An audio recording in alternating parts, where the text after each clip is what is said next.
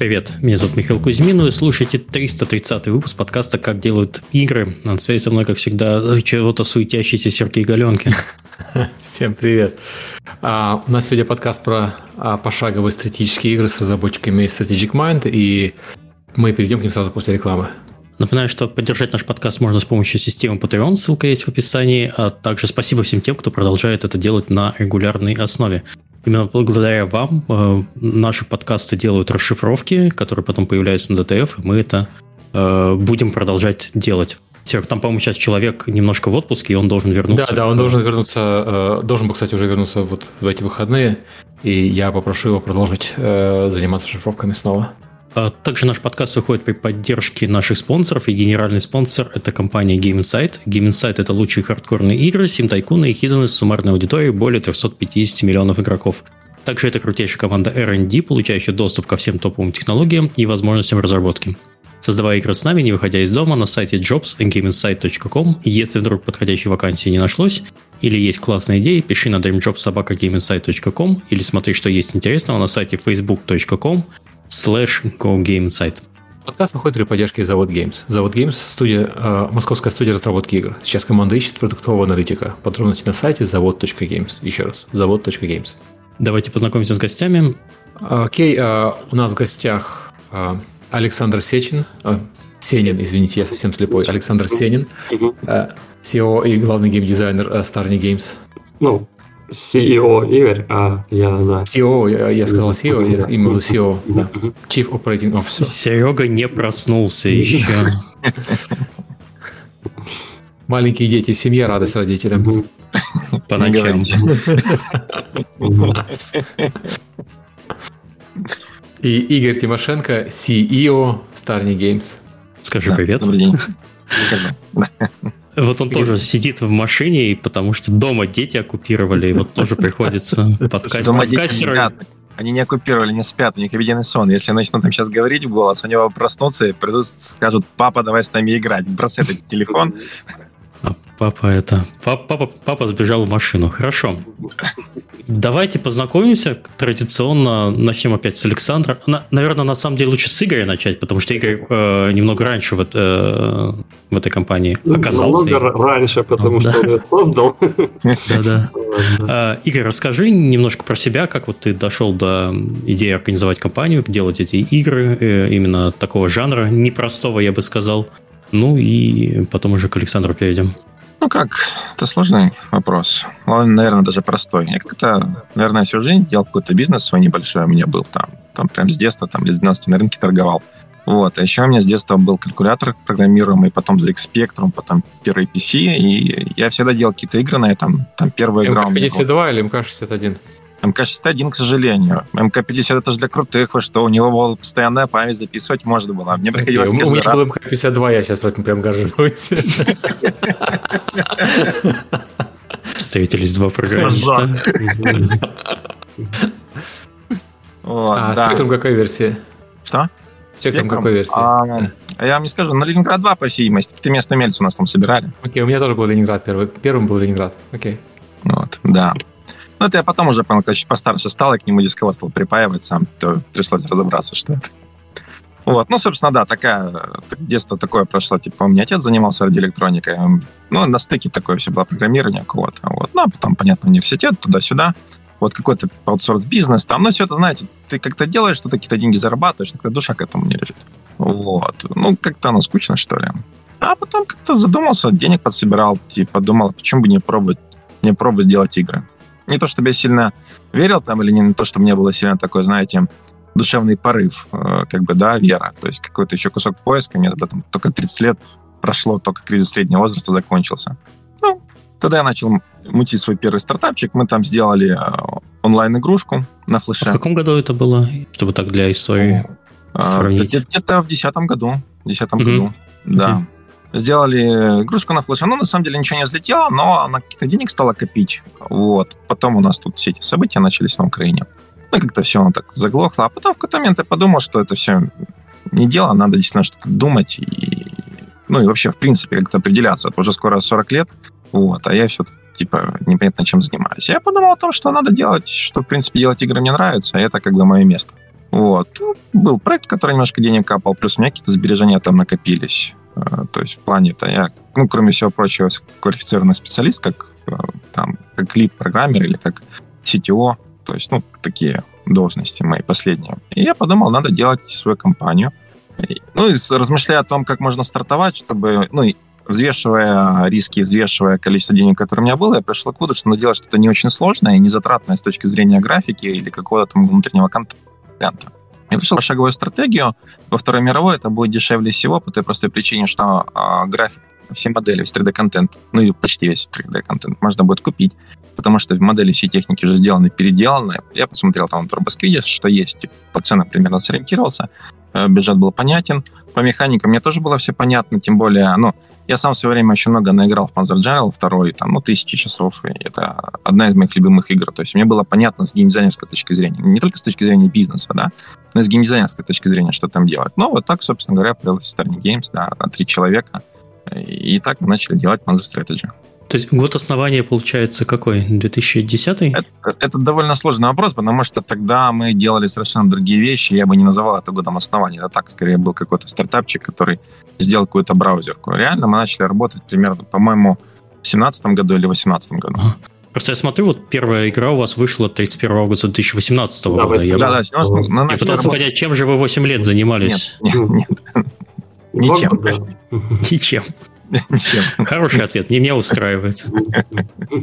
Нет, фактически компании все это время не было. Мы как браузерку запустили, так и, и все, собственно. То есть мы там тоже делали такие, такой шарашкиной конторы на несколько человек, и все это было очень так себе, скажем прямо.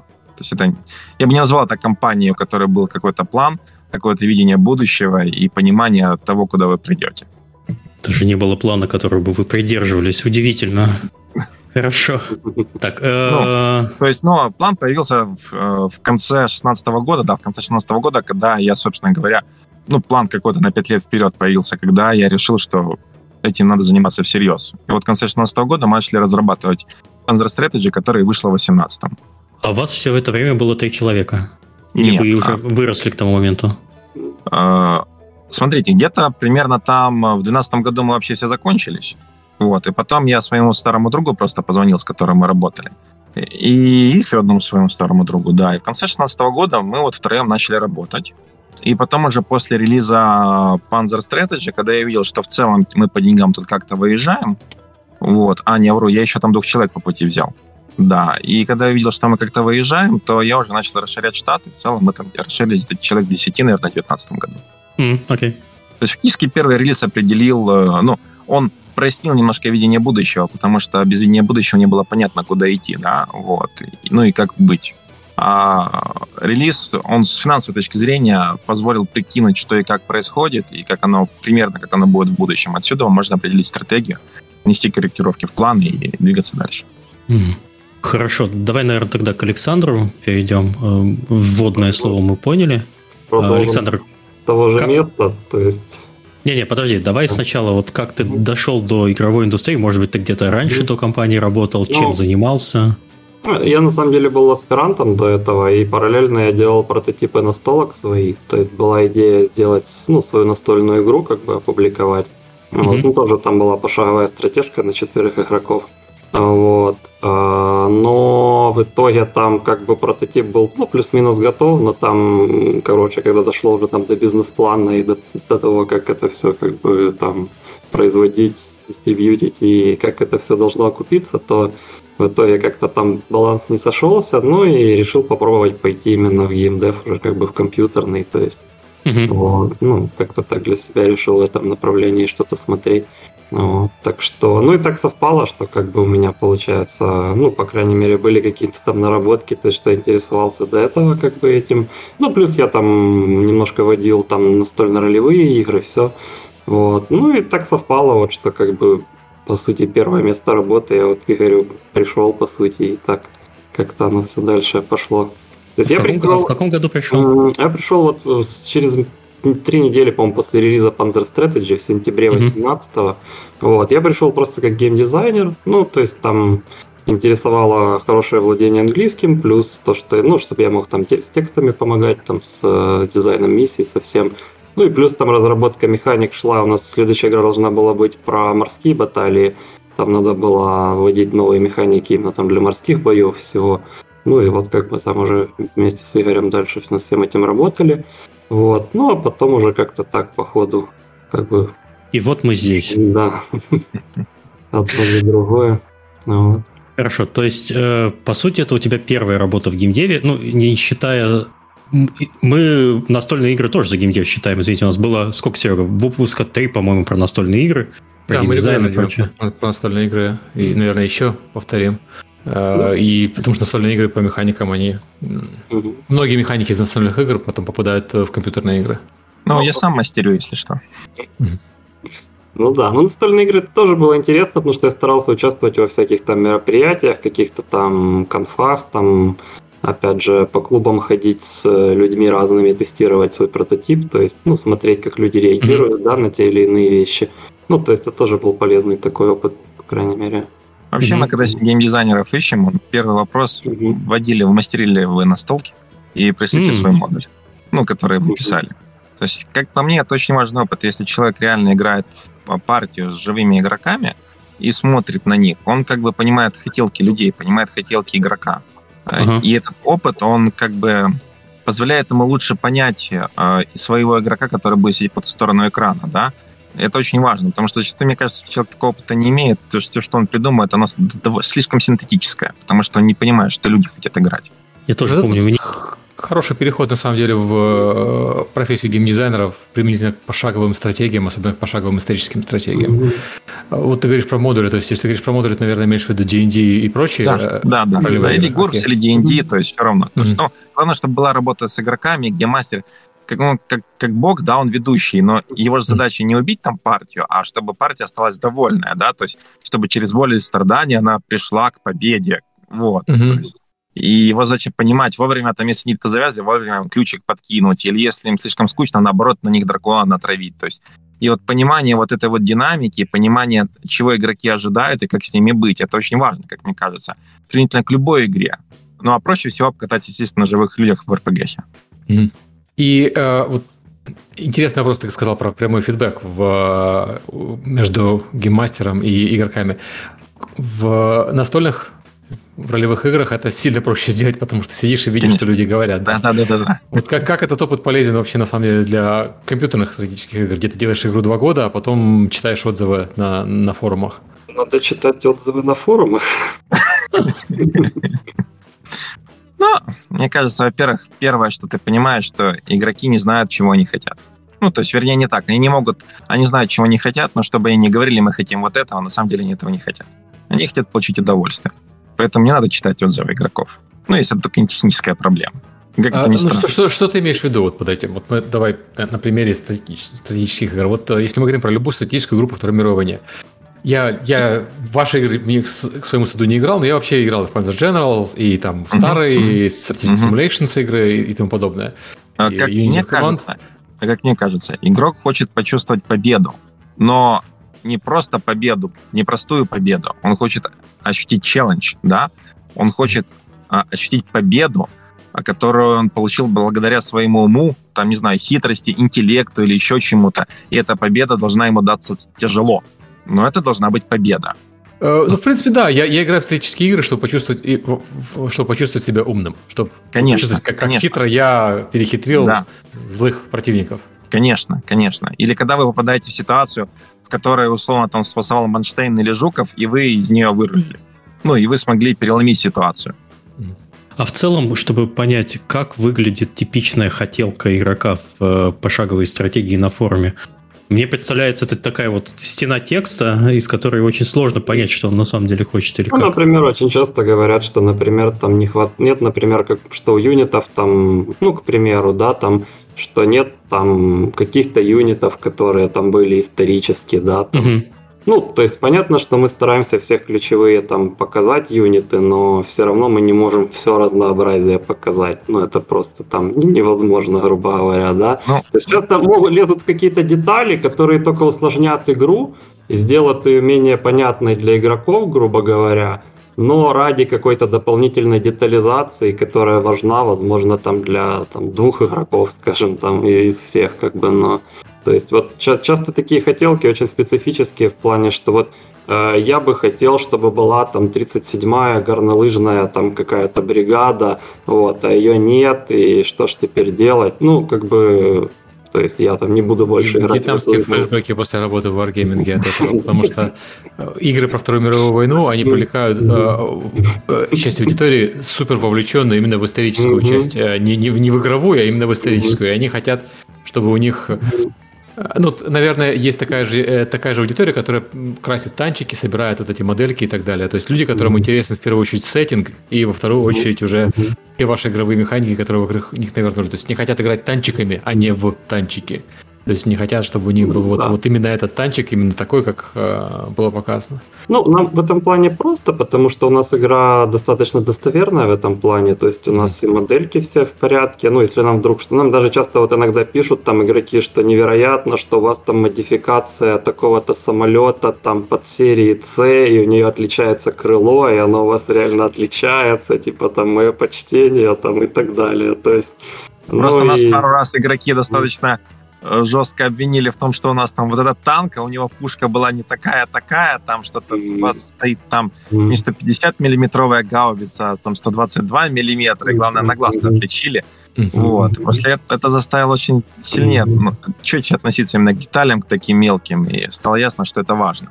Ну, вот, поэтому, ну, у нас как бы часто, ну, ну, таких проколов очень мало, и поэтому игрокам это в целом нравится, но иногда им хочется еще чего-то, что мы не добавили, ну, по разным причинам. То есть, как а, бы... в, а в целом вообще игроки, они в подобных э, играх нормально принимают игровые условности? То есть вот я понимаю, что вы там что-то можете упростить, да. упрощать, они к этому нормально относятся? Да, вполне. Им скорее хочется, чтобы мы еще что-то там добавили, да, или mm-hmm. что-то. Но в большинстве случаев это как бы без особой претензии. То есть вот типа, вы молодцы, вы сделали классную игру, но вот, а хотелось бы, чтобы вы еще сделали и вот это, как бы. Ну, понятно, что мы тут а, как бы все, все есть, не можем. Среди хотелок есть проблема, mm-hmm. что вот, как Саша правильно сказала, mm-hmm. они, некоторые товарищи, начинают mm-hmm. очень сильно говорить про детализацию, причем у нас игра происходит на оперативном уровне. То есть это не стратегический уровень, но уже и не тактический. Это оперативный уровень, примерно уровня дивизии. Ну, может быть, там дивизия армия, да. Они говорят, сделайте там три типа разной авиации, три типа разных зениток, и вот чтобы оно все по-разному работало.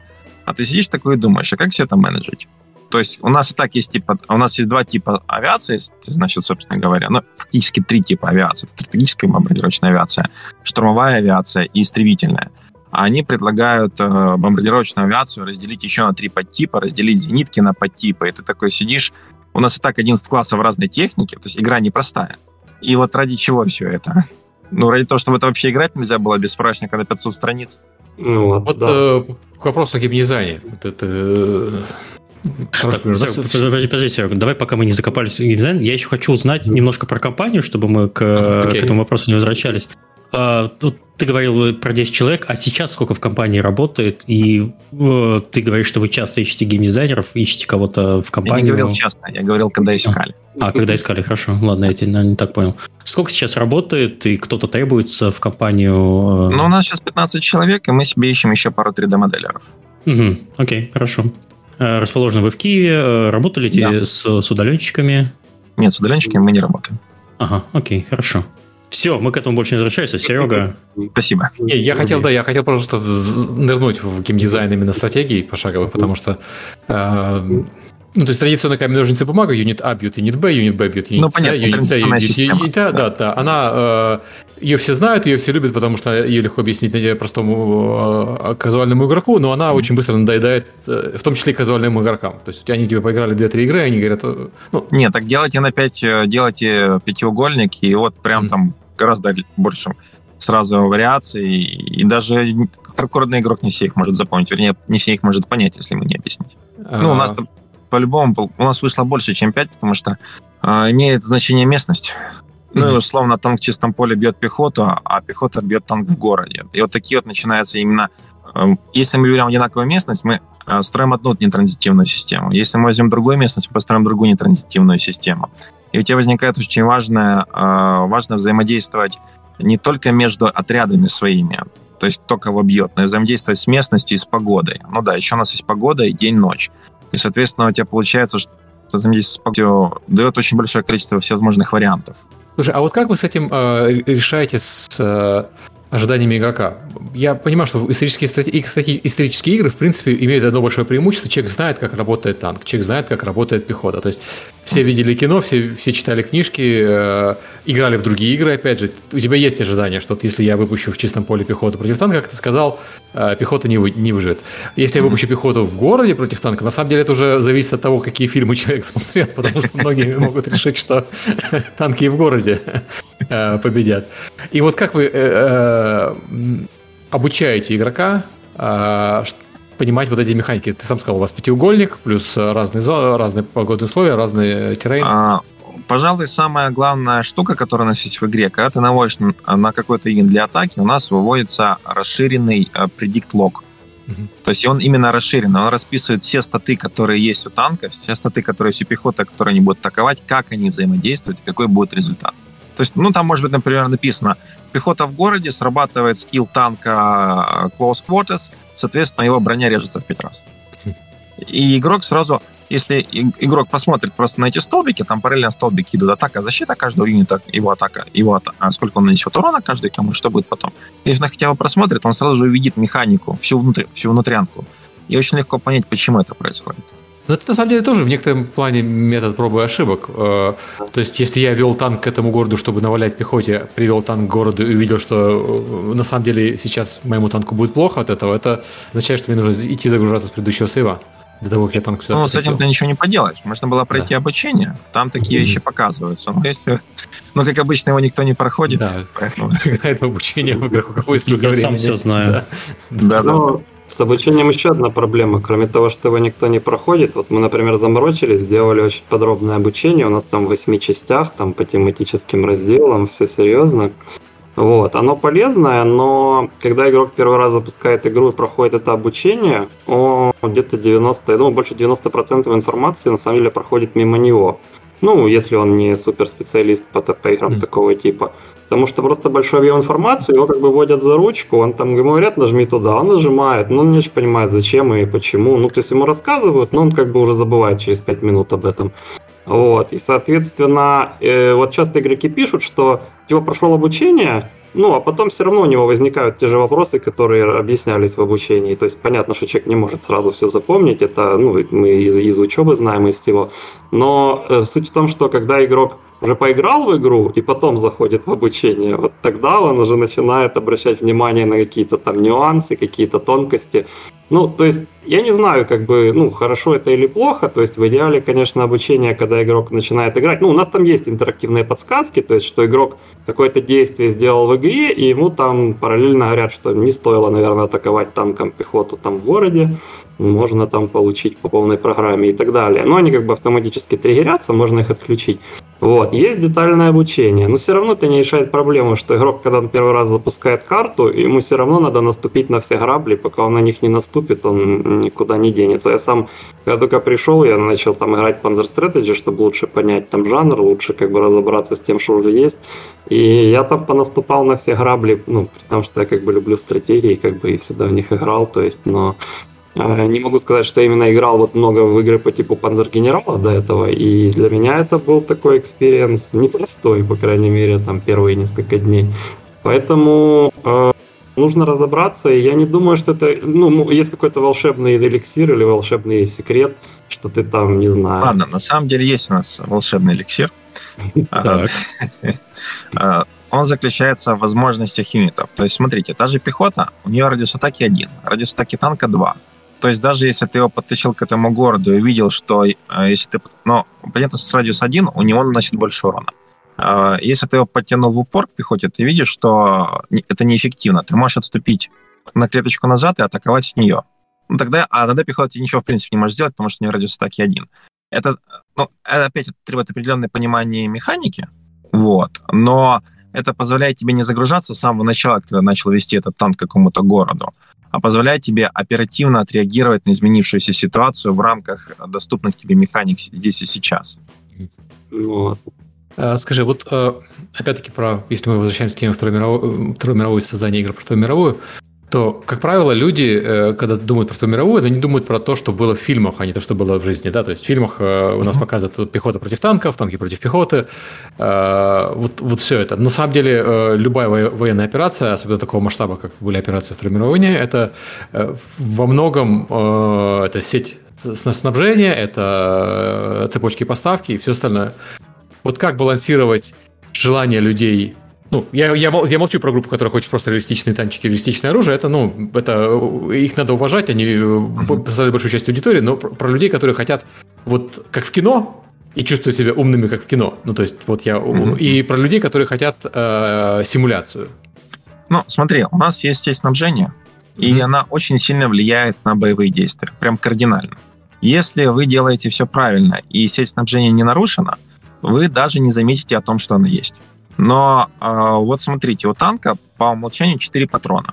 На самом деле это на два хода. Вы один раз выстрелили, э, на ход противника выстрелили вас, вы дали ответку, минус 2 патрона. Если сеть снабжения нарушена, вам не пополнят боезапас. Через два хода воевать будет нечем. Все как в реальности. Угу. Но при этом, если вы все делаете правильно, то есть даже у нас так задание расписано, чтобы вы, продвигаясь вперед, э, вам, вы были вынуждены захватывать точки снабжения, ну, потому что так прописаны все миссии. Но если вы там возомнили себя каким-то там, не знаю, там, очередным там мега э, очередным Манштейном, да, вот, и решили там сделать какой-то там фланговый удар где-то и всех обойти, так пожалуйста. Но тогда следите за своим снабжением сами, потому что если вы или оторветесь от него очень сильно, то есть вы бьете какой-нибудь танковый клин глубоко, но при этом не обеспечите себе снабжение, а снабжение обеспечивается по дорогам. То есть если дорога будет перекрыта противником, все, снабжения не будет. У вас есть точки, а, например, железнодорожные станции или города какие-то, которые раздают снабжение, а к ним снабжение приезжает по дорогам от других таких же точек. Соответственно, достаточно перекрыть дорогу, ну, все подходящие дороги к э, поселку, да, и все, не будет у вас снабжения.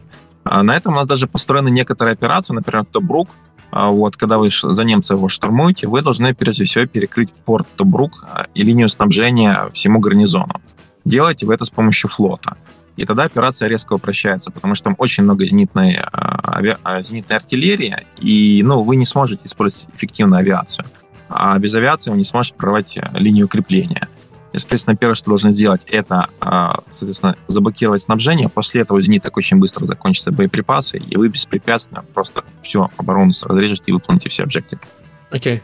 Мне интересно, как вы, э, как механика работает, я понял. Мне интересно, как вы это балансируете с э, желанием игрока играть в Рэмбо на танке, если у вас такая аудитория есть. Так э, я же про то и говорю, что если ты просто едешь вперед, mm-hmm. без всяких там хитромудрых приемов, то проблем у тебя не будет. Ты просто даже не заметишь, что эта механика существует. Ну, угу. Там может быть из-за проблемы, если ты, например, своей артиллерией разбомбил этот склад, и он ремонтируется несколько ходов, пока он не восстановится, у тебя не будет снабжения. То есть игроки довольно быстро понимают, что бомбить там склады авиации там, или артиллерии, ну как бы, то есть они могут разбомбить, но тогда им придется ждать несколько ходов, то есть чтобы они восстановились. А можно как бы аккуратнее действовать и не ждать. То есть, ну как бы, но целом, короче, ну, как бы нет каких-то супер смертельных последствий, но игрок так раз-два попадет в просак со снабжением, и он уже начинает об этом думать. Но он это может заметить там на второй, на третьей операции. То есть зависит реально от обстоятельств, как бы у кого как там пойдет. Ну и плюс у зоны снабжения у складов немножко пересекаются, поэтому даже если какой-то склад у тебя разбомблен, ты можешь всегда чуть-чуть от, отойти от него и попасть в зону снабжения другого склада. Но если ты вырвешься очень сильно вперед, а не будешь не будешь не в Рэмбо играть, да, а в такого себе Жукова, который тут сейчас танковым клином пробьет и окружит всех, то твой танковый клин просто подрежут, и все там у тебя без снабжения и передохнут. Не танковый клин, да, и его проблемы. Мне Миша, сори, я, я, я тут врываюсь, потому что я, я люблю жанр пошаговой стратегии. Не-не, ты как раз все правильно делаешь. Я сижу и не знаю, что сказать. Это я, я игры никогда не играл. А, окей, а, по сеттингу, я вижу, что у вас Strategic Mind, э, у вас есть э, про м, операции Советского Союза, у вас есть про Blitzkrieg, и у вас есть, вот сейчас выходит про финскую компанию. А, ну, еще есть Freedom, это высадка союзников в Нормандии. Ну, а, вернее, это, это с 39 -го года английских за американцев. И еще, да, и еще есть Пацифик, который про войну на э, Тихоокеанском театре военных действий соответственно, есть компания за Японию, есть компания за США. Мне вот интересно, да, мне хотелось узнать, как вы балансируете именно с точки зрения э, маркетинга выбор компании. Потому что э, любые американские, любой, любой Pacific, хотя э, с нашей точки зрения они не очень интересны, потому что там было меньше танков, больше корабликов, самолетиков, да? Именно с точки зрения людей, выросших на постсоветском пространстве, с да, да, да. культом, с культом э, Но самолетиков. Я вам скажу, когда я сделал тестовый прогон Годал канала, да. это прям вот откровение было. То есть прям вот совсем про то, что там творилось, ты просто, ну, я же посмотрел, типа, и эм, на Тихом океане Спилберга, mm-hmm. вот. И, собственно, потом пацаны, когда уже сделали карту, ну, и я обычно играю уже предфинальную версию карты, когда я поиграл э, в Godal канал, прям вот ты сидишь такой, понимаешь, да, ну, наверное, как бы не круче, чем Сталинград там все, что происходило. Я ни в коем случае не, не, не говорю, что там что-то происходило э, э, не, не страшное, не, не интересное с статистической точки зрения. Я имею в виду, что понятно, почему э, игры надо делать про эти э, события, потому что есть большая аудитория, особенно в Америке, которая очень, э, очень любит эту историю, потому что у них там деды, э, дедушки воевали и так далее. И они ее очень хорошо знают. Она здесь, я когда сейчас живу в Америке, что она освещается очень хорошо. И я был на нескольких э, кораблях, которые участвовали в тех событиях, потому что они сейчас превращены в музей. И хочешь не хочешь, но если тебе хоть чуть-чуть интересная история Второй мировой войны, ты э, узнаешь очень много про Тихоокеанский фронт. Мне другое интересно. То есть Блицкриг и э, э, Европейский фронт тоже понятно, потому что он везде в кино. Даже если ты американец, ты все равно про это знаешь. Ты знаешь, что там э, были активные боевые действия между немцами и всеми остальными. Тоже понятно. Мне интересно, как вы выбрали вот финскую компанию, потому что до этого была Талвисота, которая была, по сути, модом для Блицкрига первого. Э, и все ну, я не помню больше других э, значимых игр именно про эту компанию. Хотя сама с, с точки зрения исторической она крайне интересная. Потому что, да, это первый раз, когда Советский Союз пробовал свои силы э, в войне против... Ну, на, на, тот, на тот момент да, казалось несерьезного противника. Да. Что? Ну, Польша же до этого была. Ну, Польша, она же была в это удар в спину, по, по сути, когда она воевала ну, против ладно, немцев. хорошо, да. да это, это, это было не в одиночку, она пополам, я согласен. Да, да, это немножко другое. А вот финская компания, это было первое серьезное такое испытание, когда тебе никто не помогает, и ты сам, и э, нация, не, не, ну, не то чтобы нацию застали врасплох. И э, все историки считают, что это очень, очень важная кампания. Э, перед, перед э, началом вот боевых действий между Советским Союзом и Германией это как бы, по сути, пролог, да, между там, тем, как бывшие союзники начали друг с другом воевать. Но про них практически не делают игр. Потому что Финляндия маленькая страна и маленький рынок, а остальные про него не знают. Некоторые даже говорят, что Финляндии не существует. Ну, по этому а поводу... Крылофинская СССР? Не, ну, по поводу Финляндии, конечно, это хороший вопрос, но с точки, с, с точки зрения маркетинга, мне кажется, это такой, с одной стороны, вызов, с другой стороны, ну, как э, вы уже сами сказали, что в том плане, что про нее практически нет ничего. Причем, если про зимнюю войну еще есть, ну, там или DLC бывают, или какие-то mm-hmm. компании, или что-то, да, то мы хотим показать, что, во-первых, как бы война между Советским Союзом и Финляндией не закончилась в 1940 году. Ну как, она закончилась, но она потом продолжилась в 1941 и до 1944 года шла. Вот, поэтому у нас как бы там в исторической кампании три войны финнов во Второй мировой. Это зимняя война, ну, потом э, там еще две советско-финские, в английском это Continuation War – и есть еще Lapland War, это э, в конце уже финны против немцев. Ну, там как бы громко сказано, там несколько месяцев, но все равно там шли боевые действия, там у нас будет одна операция. Вот. И мы еще хотим альтернативную историю показать. Вот, э, в 41 году это как финны решают более активно помогать немцам, скажем так, ну и, собственно, к чему это все там могло бы привести. Ну, потому что мы традиционно делаем процентов 70-80 игры исторических операций, но у нас всегда есть какие-то альтернативные исторические миссии, и мы стараемся их как-то разделять.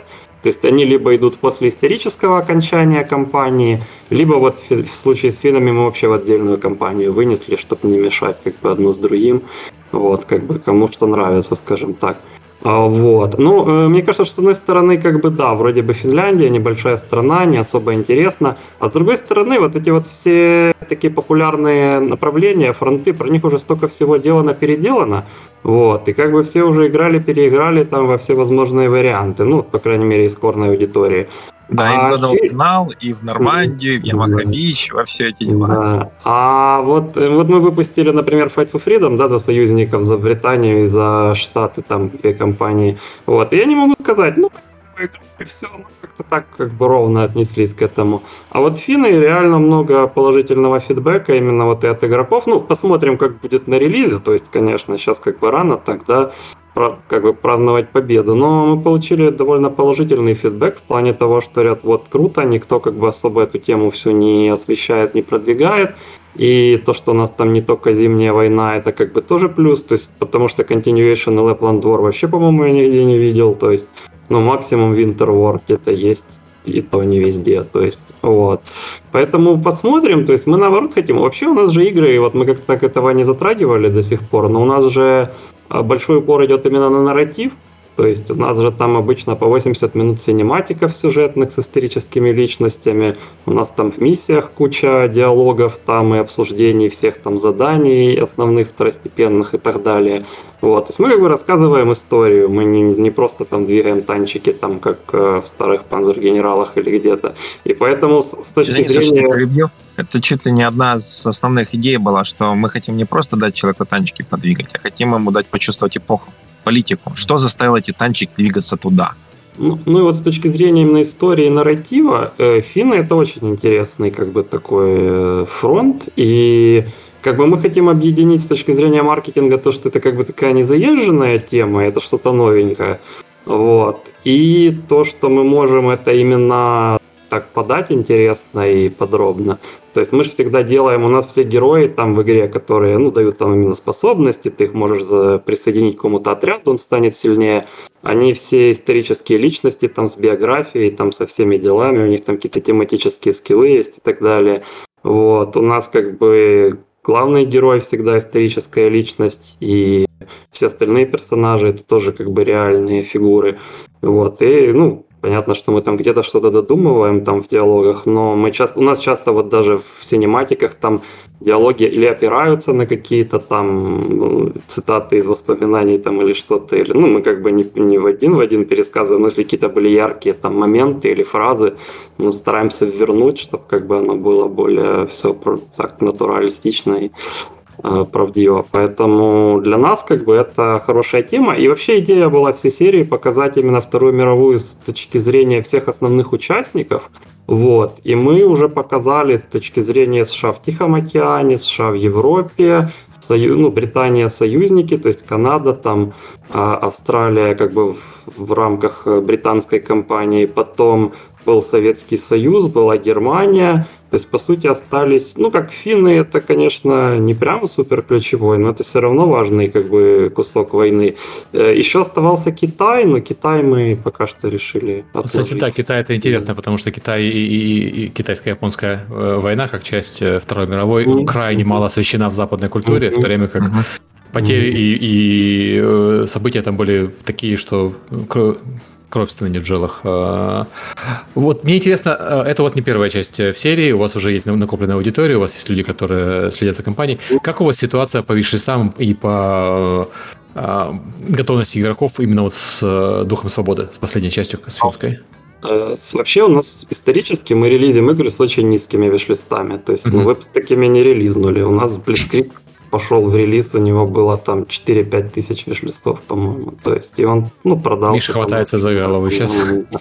Да. Вот, поэтому мы как бы так скажем, экстремалы немножко в этом плане, если так можно выразиться. Вот, поэтому, ну сейчас, ну у финнов у нас лучше, чем у всех других проектов. Вот, но посмотрим, как оно будет э, на момент релиза. Ну, мы уже сейчас все распланировали. То есть, на самом деле, у Фридома у нас вот очень хорошо, ну, там и Steam фестиваль как бы хорошо зашел, и все.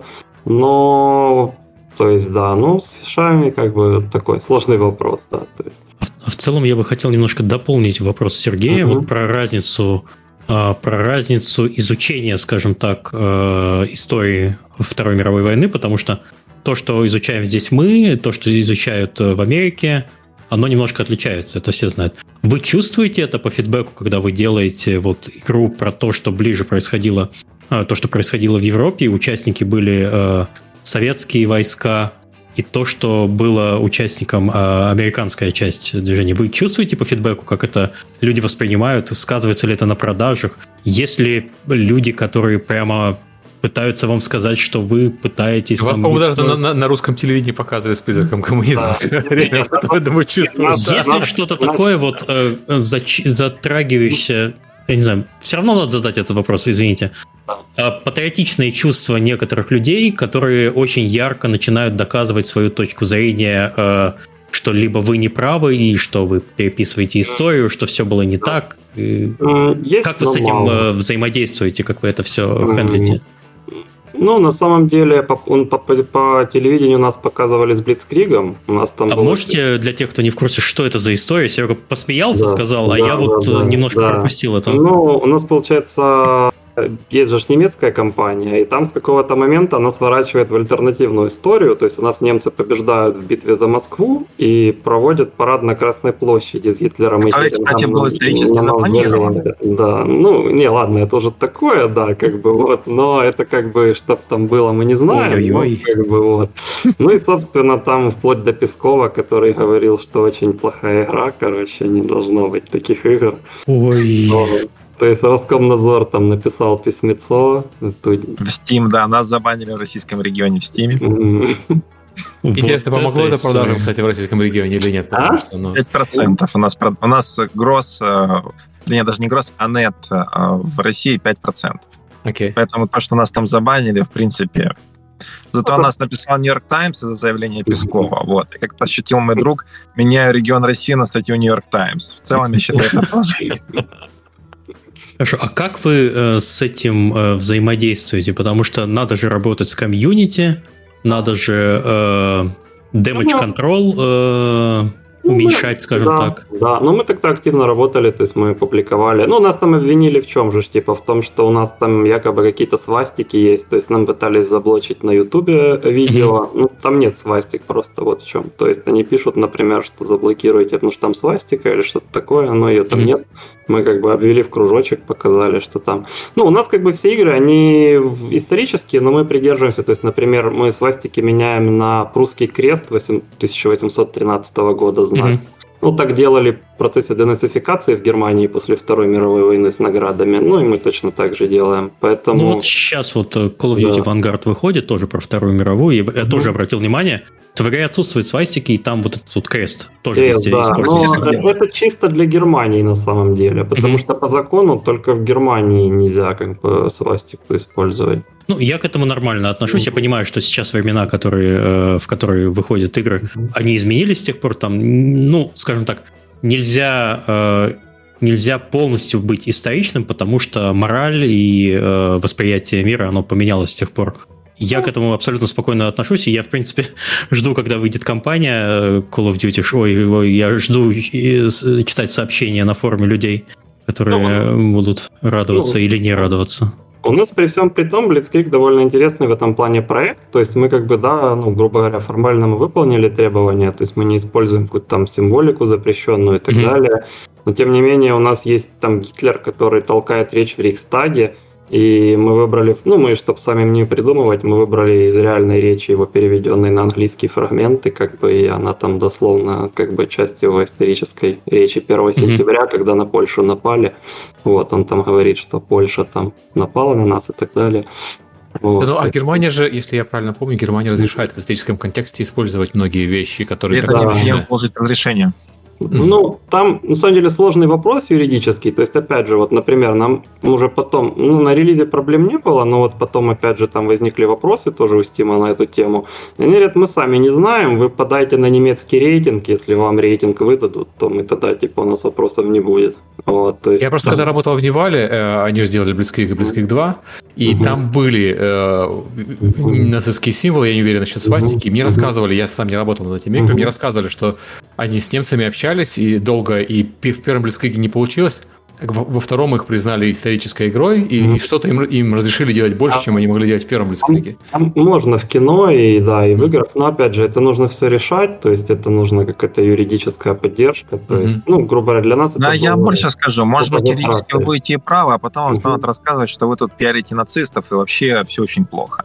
Ну, зачем нам это? Нам проще пластику все не париться, потому что никоим образом мы не собираемся продвигать тут ни нацистов, ни их ни идеи, потому что в целом, ну, ну это плохо. Да. Ну, как бы на самом деле эта игра не про это, то есть э, у нас там как бы тогда вот был этот весь скандал, но по факту все же посмотрели просто 30-секундный ролик там с Красной площади, а если как бы следить, ну, смотреть весь нарратив брать в целом, то там ну, довольно точно доносится, то есть там показано, как Гитлер, да, сначала от авторитарного лидера, он постепенно все больше и больше ему там как бы крышу сносит, скажем так, и под конец он уже там вообще не совсем в адеквате, его там свои же как бы смещают, то есть ну и так далее. То есть там ну, в целом вырывание из контекста в политических да. целях это все как mm. все как любят да. Э, делать. В, в, в, в играх тоже.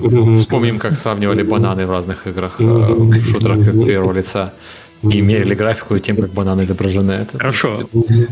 У меня вот такой вопрос, чтобы закрыть тему вот, вот этой вот угу. тяжелых э, да. моментов. Э, если нас сейчас слушают э, разработчики, которые делают игру по Второй мировой, по тому же угу.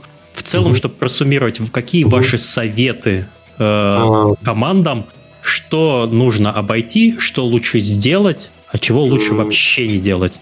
Очень зависит от проекта. Ну, mm-hmm. понятное дело, смотреть, не использовать какую-то символику, которая прямо запрещена законодательно. Все остальное, в принципе, делать можно. Но тут надо mm-hmm. руководствоваться здравым смыслом. И главное, на самом деле, не попасться на какие-то фейки, на какие-то штуки из пропаганды. Потому что, опять же, вот то, что многие учили в школах, не всегда все как бы так достоверно на самом деле. И тут вопрос, опять же, в том, что могут прийти люди, которые говорят, а мы, вы тут перевираете историю. А могут прийти люди, которые наоборот, как бы в курсе современных исследований, да, в истории, говорят, вы тут продвигаете там старые советские мифы, да, там и так далее. Mm-hmm. То есть, как бы тут надо как бы определиться, во-первых, про что проект, на какой уровень вам детализации надо. Если вам нужно глубоко mm-hmm. как бы копать, ну, тогда надо копать, тогда надо смотреть и публикации, ну, какие-то проверять, как бы какой-то делать кросс-чек. То есть, ну, не, не хвататься за каждый источник, как за истину в последней инстанции, потому что можно реально пролететь. То есть мы всегда все перепроверяем, потому что ни, никогда не может быть уверен на 100% в какой-то mm-hmm. вещи. То есть часто выясняется, что все, что, что, что ты думал, оно на самом деле не, не совсем так или там, ну и так далее. Вот. Так что, ну, как бы решить, насколько вообще вам нужно вникать в детали. Если решили вникать, то туда надо вникать. То есть э, не стоит заявлять об историчной точности игры. Ну, то есть, если вы хотите об этом заявить, то вы будете, будьте готовы да, принимать да, всю ответственность да, на себя. Да. Понимаете, э, любая история это часть политического воспитания государства своих граждан. Да. Поэтому, естественно, история будет трактоваться каждым государством в необходимом ему ключе. Соответственно, если вы заявляете об исторической точности, вы должны э, указать, э, по чьей модели эта историческая точность, чьей модели mm. нас то есть это историческая точность России, например, или историческая точность США, или историческая точность э, Соединенного Королевства, да, ну, а иначе никак. Ну, то есть mm. мы стараемся опираться на какие-то международно признанные в целом ну, там, источники исследования и так далее. Ну, конечно, с советской историографией там сложнее, вот, но мы тоже, мы, то есть, старались какие-то штуки не продвигать, которые или сомнительные, или что-то. То есть у нас там все довольно четко в этом плане. Сейчас вопрос по поводу продвижения. Мне интересно. То есть, ну, не каждый раз получается, что вас по Первому каналу показывают, и Нью-Йорк Таймс э, пишет Спасибо Пескову, да? Не всех разработчиков такие пиар-менеджеры э, продвигают. Э, как вот до того, как этот скандал случился, ну и, наверное, и после того, как, в принципе, вы продвигали свою игру? Нишевый жанр, популярная тема, но жанр все-таки очень супер нишевый. Ну, больная тема на самом деле. Потому что, во-первых, сложно со стримерами. Ну, это такая, типа, моя боль. То есть, как бы, ну, все могут запустить, но не все могут поиграть, скажем так. Не все хотят поиграть.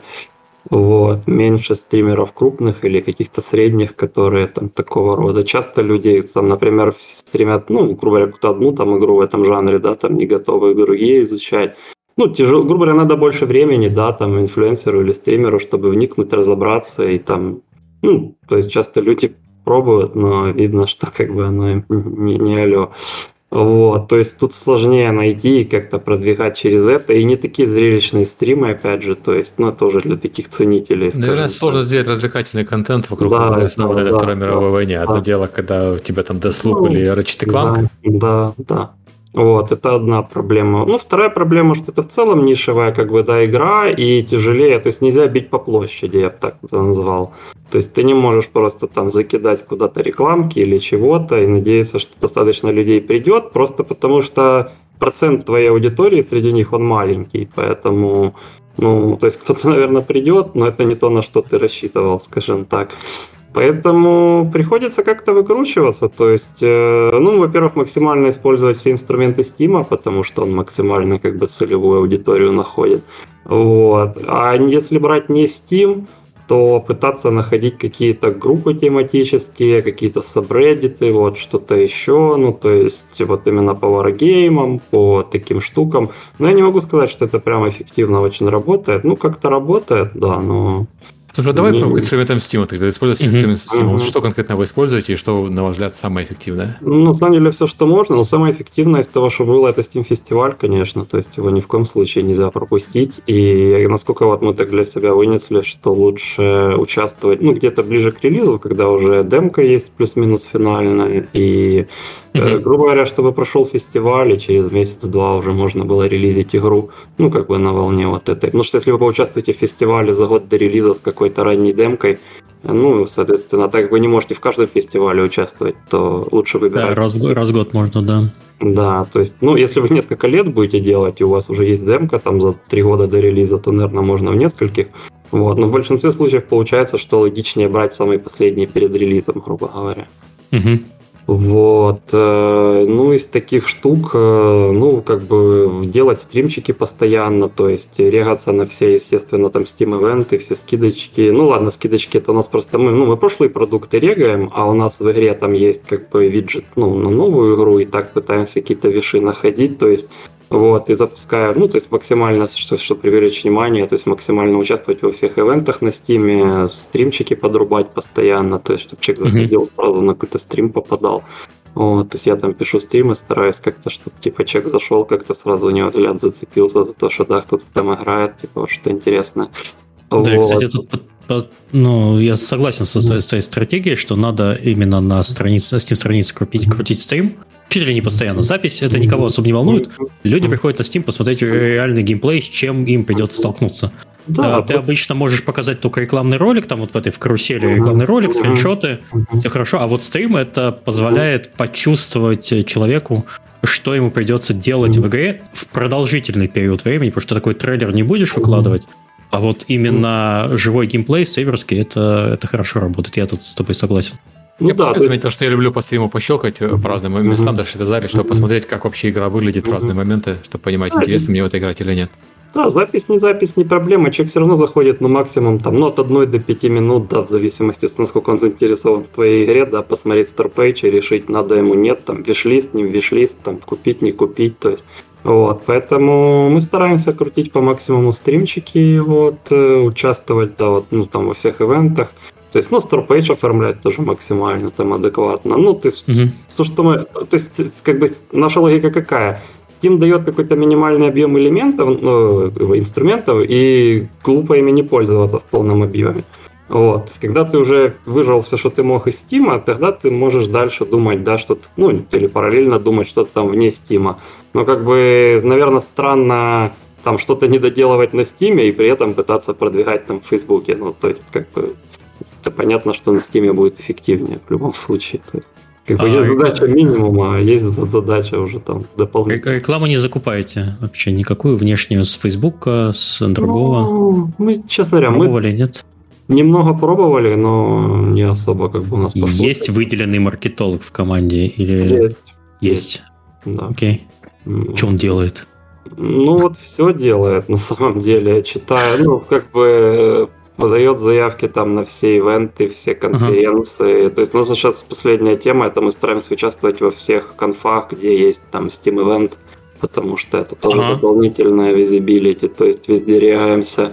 Плюс э, ведет странички все, ну, на Стиме. Мы регулярно, кстати, мы с комьюнити на Стиме работаем. Да, это не дает много виш-листов. А, то есть у вас много... получается маркетолог, совмещенный с, с да. комьюнити-менеджером? Ну, да, у нас как бы... А, окей, все понятно, тогда понятно, да, чем он занимается. Да, да. Ну, у нас как бы у нас трудно разделить, потому что у нас это как бы все идет вместе, и на самом деле многие считают, что вот на Стиме постить бессмысленно, ну, оно может так и есть в плане вишей, да, нет, Но... не считаем, что бессмысленно. Мы регулярно постим. У нас на одно время было каждый день пост, но ну, бывает, что несколько в неделю. Но то есть у нас э, мы постоянно поддерживаем с комьюнити, по крайней мере, как бы с игроками, которые уже поиграли контакт.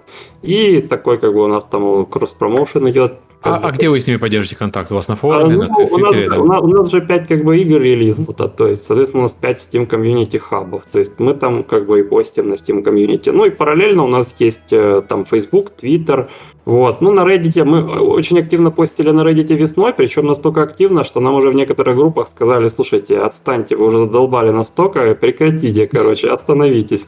Вот. Ну, в общем, мы немножко притормозили. Сейчас как бы стараемся постить там, ну, может, там пару раз в месяц что-то на Reddit. Мне просто интересно, что у вас получается 5 игр, 5 а, комьюнити, под, под комьюнити разбито, да. и нет такого централизованного места. Ну, у нас есть Discord, есть Discord, как бы как ага. централизованный с каналами там по каждой игре, вот. Э, и на самом деле люди, просто тут сложно угадать, кто-то купил одну игру, да, кто-то купил все, и поэтому мы постим везде, ну, где-то люди да увидят, то есть... А а в целом, где лучше перформить? Там, ты говоришь, Facebook, Instagram у вас есть, Twitter.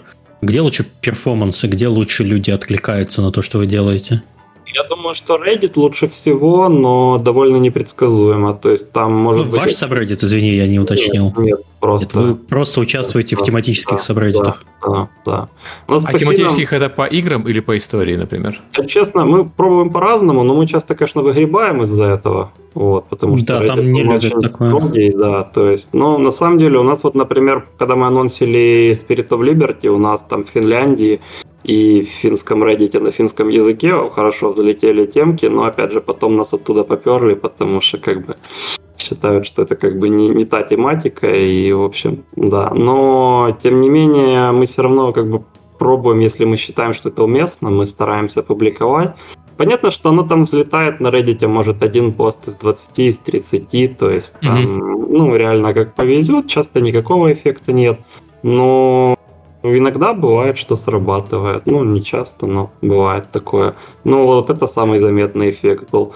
Facebook, Twitter, э, ну, не знаю. По крайней мере, в нашем случае оно понемногу дает. Плюс мы запустили тоже подписку на... Мы сделали там специальную эксклюзивную коллекцию там э, обоев на рабочий стол там с персонажами из игры, там с этими, с, с техника из игры. Вот. И, грубо говоря, чтобы их получить, нужно подписаться на email рассылку. То есть, э, и мы там специальный эксклюзивный контент делаем, то есть какие-то рассказы о студии больше, ну, что-то такое, что интересно именно для людей, которые именно уже вовлечены, которым реально интересно узнать побольше про компанию и так далее. То есть, ну, вот мы стараемся по чуть-чуть тоже э, накопить. Э, Мне вот интересно по поводу подписки. Я не знаю, можно это по, прав... по правилам mm-hmm. Steam или нет. Если там выдавать код на маленькую косметическую DLC-шку тем, кто подписался, Steam это разрешает? Миш, ты не знаешь? Э, так еще раз уточни вопрос. Ну, выдав, если сказать за подписку, мы вам дадим код на... Вот вы выдаете портретики, это... которые можно загрузить, а если портретики такие же, но в игре. Это надо со Steam решать, на самом mm-hmm. деле. Это, это нестандартная немного ситуация. А, есть э, по правилу раздача ключей, скажем, за Kickstarter. Это тоже отдельно все ключи запрашиваются mm-hmm. у Steam. В принципе, можно, так что, наверное, все-таки лучше спросить у менеджера своего и э, ключи выдадут. Ключи выдадут. Это можно, но это надо уточнять. Сколько людей подписалось бы на рассылку ради того, чтобы получить там миссию в игре дополнительную или еще что-нибудь? Ну, мы думали об этом, но нам тяжело такой прямо... Во-первых, ну, отдельная миссия, опять же, то есть это надо подумать. Э, мы не хотим как бы дискриминировать игроков, которые... Них миссию, косметика, что угодно. Я имею в виду, что любой внутриигровой э, контент, а, а не околоигровой. А, а с косметикой, получается, у нас ее нет как таковой, поэтому нам тяжело... Ну, если у нас уже была, да, такая механика, то тогда мы Косметика бы, наверное, для Гитлера. А так как у нас такой, в принципе, сейчас, ну, как бы нет в серии механики, то как бы ее с нуля ради этого придумывать как бы довольно трудоемко. Ну, да, я согласен, да. Поэтому мы как бы выкручивались. Ну, у нас реально настал вопрос, мы хотели дать игрокам что-то значимое с точки зрения игры, У нас как бы такого не было, но в итоге мы просто обработали, сделали специально именно красивые wallpaper, ну, чтобы хотя бы как-то вот так возблагодарить тех, кто подписался. Вот. Ну и плюс мы стараемся для них там делать какие-то эксклюзивные. То есть мы не, переп... не, не репостим то, что у нас и так там где-то идет, а там какая-то особая рассылка именно только для подписавшихся. А вот. такой вопрос еще. Он напрямую связан с маркетингом и с аудиторией. А вы как-то чувствуете, что к вам приходят люди из других игр, но, скажем, более массовых, э, World of Tanks, э, э, ну, э, War Thunder и вот и прочее. Ну, такие нет, это не наш жанр, как бы, то есть э, к нам больше приходят из других вот похожих игр, то есть э, там, например, mm-hmm. Panzer Corp или Unity of Command начинают сравнивать, говорят, вот я играл там очень долго в Panzer Corp, он у вас вот это, вот это и вот это круче, а вот это вот мне хотелось бы там, чтобы было как в Panzercorp, например, то есть, ну, много вообще фидбэка положительного, что люди приходят, говорят, я там много играл там Order of Battle или там Panzercorp или еще во что-то, ну, это именно вот похожие игры, mm-hmm. и говорят, что вот у вас вот это, вот это и вот это мне больше нравится, поэтому буду играть дальше, типа, прикольные игры, то есть, ну, такого много есть, но это именно игры, которые реально близкие, то есть, например, там и Wargaming, mm-hmm. там вот или там опять же War Thunder, там World of Tanks, такого ни разу не слышал, чтобы кто-то именно упоминал в контексте как бы обсуждения. Mm-hmm. То есть именно вот пошаговой стратегии по Второй мировой, именно вот по типу Панзер Генерала какие-то игры, вот из таких, да, приходят и говорят, что вот там мне нравится это, а тут мне нравится это, ну, обсуждают на форуме активно, да. Миша, я назвал World of Tanks, наверное, потому что на Steam странице показывает World of Tanks как похожая игра, номер один. Mm-hmm. Я еще просто смотрю на ваш арт, у вас на трех играх из пяти это танки, и просто я представляю себе человека, который браузит по э, Steam, вижу танк, я кликаю, я вижу там... на самом деле, мы, мы-то на Steam раньше, чем World of Tanks появились. Так уж, если говорить.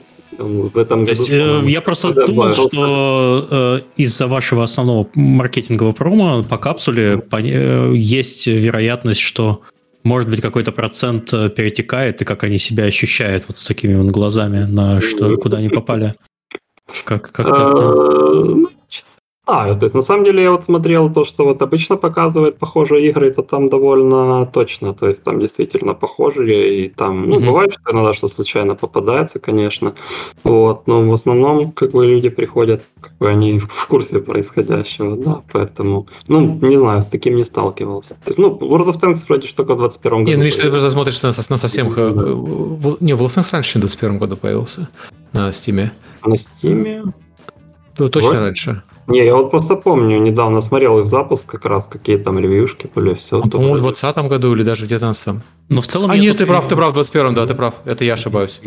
Сори. Uh, в целом возможно... тут вижу uh, в похожих World of Tanks, uh, Panzer Corps 2, ну, Cards, Company of Heroes 3. Я с Блицом перепутал, сори. Угу. Unity of Command там должно быть, наверное. Combat Mission, Valkyria Chronicles. Мне, мне кстати, очень интересно, как у вас... Отличные похожие игры. Прям одна похожая другой. А, мне просто интересно, как получается, если вам приходит, например, кто-нибудь из Combat Mission, как они реагируют. Panzer Corps, ты прав, Panzer Corps на вас похоже, Unity Command тоже в каком-то стиле. Если люди приходят из Combat Mission с его там гипер-хардкором, как они реагируют на... Не, ну гипер-хардкор это как раз к нам, так что... Да. А вы не пытались в бандлы с этими, с, прямо совсем вашими э, играми, типа Panzer Corps, участвовать? Не предлагали разработчикам? Давайте сделаем совместный бандл. Я не знаю, насколько им это интересно было бы. Ну, мы, мы на самом деле кому-то, мы писали ребят, Знаешь, э, разработчикам... спросить несложно. Да, ну, я, я, писал, я писал Unity of Command, потому что там хотя бы сопоставимое количество ревью. Ага. Вот. И, ну, не знаю, может, я не на тот email писал, но нам никто не ответил. Mm-hmm. То есть я, я, ну, я контакты на сайте находил, может, они просто устарели или там не актуальны. Вот. И да, так на самом деле мало игр, которые вот прям можно было бы бандл запилить и которые хотя бы близкие по ревьюшкам. То есть, ну, грубо говоря, было бы странно, да, предлагать бандл там Paradox'ам с Hearts of Iron, например, mm-hmm. да, там сделать Ты, ты знаешь, на самом деле не странно. Очень часто разработчики идут на контакты, что попробовать можно. И не бойся, не странно. Попробуйте если согласятся, будет хорошо. Вот, например, вот вы бы согласились сделать бандл с похожей игрой, которая, например, там в 20 раз ниже продажи, чем у вас? Э, я Нет. знаю историю успеха, что так и было, так было сделано. У, блин, я уже не помню, по какой из нашей игры так было. Мы попали в какой-то бандл к не хочу соврать, еще до меня было. Но вот такие прецеденты я слышал периодически, что так и работает. Ну, я, я-то только за, вот, но опять же, я, я именно исходил из того, что я пытался найти кого-то, кто бы, ну, реально мог как бы согласиться, но пока что как бы не договорились. Но я знаю вот эту тему, недавно что простил Steam еще, это что легче сделать, теперь нужен, не нужен опровод Steam, там разработчики сами могут это все провернуть. Вот, так что совместные бандлы сейчас стало проще делать, я думал, как бы с кем бы замутить, но пока что как-то мы, короче, да, ни с кем не договорились. Вот. Э, ну, у нас свой бандл в рамках серии, очевидно, есть, как бы, да, то есть там все, все игры. Вот. Э, а так, э, вне, внешние бандлы пока что, пока что не делали. В целом, есть что-то добавить по маркетингу, прежде чем мы к следующим вопросам перейдем? Или мы вроде все обсудили? Ну, не знаю, смотря какие там, если есть еще какие-то вопросы по маркетингу. Ага. Ну, я могу немного добавить. Если ага, да, маркетинг, да. может, больше а, разработка. А, мы постоянно анализируем разбивку по странам, по языкам наших продаж. И таким образом у нас, например, появился локализация на французский язык а, и на корейский. Mm. То есть мы просто видим, что там а, продажи немножко больше, чем ну, во всех остальных. То есть у нас там условно очень кучно лежит там процентов 50-60 нета среди, там, например, США, Германия, Китай, ну, там еще там 2-3 страны, да, вот, и ты смотришь, что допустим, давайте вот эта вот страна входит э, в этот процент, да, там в топ-10. Давайте попробуем сделаем локализацию. Мы пробуем делать локализацию, смотрим, что происходит. Зачастую там продажи вырастают. Причем, ну, могут процентов на 5 вырасти. То есть ну, довольно существ, существенный объем в итоге выходит. Угу. То есть это не совсем напрямую маркетинг, но, э, но как бы больше к разработке, но он напрямую связан с анализом маркетинговых данных. Ну и да, и мы стараемся максимально по языкам вот все, что мы можем добавить, все, что оправдано. Вот что там, например, вот с э, испанским у нас там не пошло, то есть и с португальским, бразильским не сложилось, как бы, ну, не было какого-то значимого вообще отличия mm-hmm. по продажам. Вот. А какие-то языки, ну, очевидно, китайский там в этом плане чемпион. Китайский там вообще почти 20% сдал. Очень большой прирост. Да. Ну, же игра, извините, ну, в частности, про текст. То есть там его просто да, огромный да, объем. Да, а, да, ну где-то 100 тысяч слов. Несущий вопрос интереса к теме. То есть Бразилия, которая Вторая мировая война, не было массовых сражений, она, наверное, все-таки пропустила этот э, период. В то время как Китай есть какие-то да, там игроки из Бразилии, но их как-то больше не стало от локализации. Мы как-то угу. так, а, господа, у меня батарейка подсаживается, так что, возможно, я через... У меня батарейка садится в телефоне, возможно, я через какое-то время я надолго отключусь. Угу. А, okay. и ты а, за зарядкой сходишь или что? Или, да, зарядкой. Ты... Да. А, ты вернешься, хорошо. Uh, у меня тогда еще вопрос, он немножко опять продолжает тему. Вот ваша последняя игра uh, угу. из серии Fight for Freedom. Угу. Как прошел ее релиз? Она же вышла буквально в мае, если мне не изменяет да. память. Да. Э, как вы к нему готовились? Что вы сделали? Э, как он прошел? Довольны вы результатами? Недовольны? Что сработало, что нет? Потому что это в целом угу. отразит э, текущую картину Стима для похожих игр, похожего угу. жанра и тематики. Ну, так что вообще очень интересная история в этом плане. У нас Panzer Strategy, Strategic Mind The Pacific и Strategic Mind Blitzkrieg, они очень похожие показывали статистику по всем параметрам, там и по вешам, и по релизу, и по продажам, там и по динамике, то есть вот, и как бы, ну, там, может, процентов 10 разница была. То есть, ну, это на самом деле удивительно, и это в какой-то степени совпадение, на самом деле. Он такое обманчивое немножко. Вот, потом, значит, э, спектров коммунизма у нас похуже были результаты. Вот. А Фридома у нас получилось интересно. У нас первый день были выше продажи, то есть я считаю, что мы домашнюю работу в принципе сделали. Ну, mm-hmm. в том плане виш-листов, именно потому что в первый день в основном продажи из виш-листа как бы во многом идут. И, вот. Но дальше мы практически не попали на New End Trending, хотя у нас все проекты в нем висели. То есть коммунисты чуть поменьше висели там на стиме в разделе New End Trending, но а, ну, до этого у нас все проекты в нем были. И вот Freedom первый, который практически в нем не висел. При том, что у него выше был объем продаж в первый день. То есть, mm-hmm. чем у любого другого проекта. Ну, не намного, ну, там процентов на 20, типа. Вот. А с есть... чем это связано? Вы попали в, э, с какими-то мега популярными играми ну, в дату или? сказал, но тут же сложно сказать. То есть мы же не видим всей статы, да. То есть Steam же анализирует динамически, это все определяет. Ну, то есть, наверное, так сложилось. То есть ну, сложно как-то однозначно ответить на этот вопрос, не зная, как точно работает New Trending и не зная всей статистики по всем играм, да, которые вышли в эти несколько дней. Вот. Но факт остается фактом, поэтому для нас как бы мы, как Бройра, получили визибилити там с Discovery Q и со всего, но мы недополучили с, с главной, грубо говоря. Из-за этого у нас как бы оно все так подпровисло в плане там, ну, показов, продаж. Вот, то есть у нас там, я смотрел, мы, получается, за первый месяц э, со Steam было на страницу переходов там в два с половиной раза меньше, условно, чем там на прошлых проектах. Вот, при этом продажи не настолько хуже. То есть, э, ну, грубо говоря, сложно сказать. В плане того, как мы готовились, ну вот участвовали в Steam фестивале, это был самый удачный, потому что мы с коммунистами участвовали в осеннем в прошлом году, но там, uh-huh. честно говоря, результат был такой себе. Ну, мы там стримы не делали, может, там сам фестиваль как-то чуть-чуть еще не так разкочегарился, я не знаю. Но вот зимний, вот начало 21 года у нас прям неплохо зашел. То есть, ну, как по нашим меркам мы там хорошо вещей получили. Mm-hmm. Вот. И, соответственно, да, ну, пытались какую-то рекламу немного закупать на релизе, посмотреть, как это будет, ну, так больше, как в качестве теста, но по нашим как бы оценкам результаты там нулевые практически, то есть ну, как бы так не особо оно все сработало. А, а рекламу ты имеешь в виду просто Facebook, Instagram, э, прочее, или ты имеешь в виду с стримером платили? Э... Не, мы на сайтах там, ну, грубо говоря, ага. там, там, сайтов, да, там вот, но не особо как бы. Ну, то есть мы тестили еще вот эту, там же что дают тебе метки, прикрутил Steam как раз в тестовом режиме. Вот, но так как они сейчас работают, то оно, не знаю, насколько оно там адекватную статистику дает. То есть, оно вроде как и работает, но тяжело это использовать, скажем так. Угу. Вот, поэтому мы пробовали с UTM-метками, ну, не могу сказать, что это эффективно было. Вот, э, ну, так в целом. Ну, релиз, короче говоря, прошел вот э, как бы мы ожидали, если бы мы знали, что мы не попадем в New Trending. А мы, конечно, этого как бы не знали, и поэтому хуже, чем мы ожидали.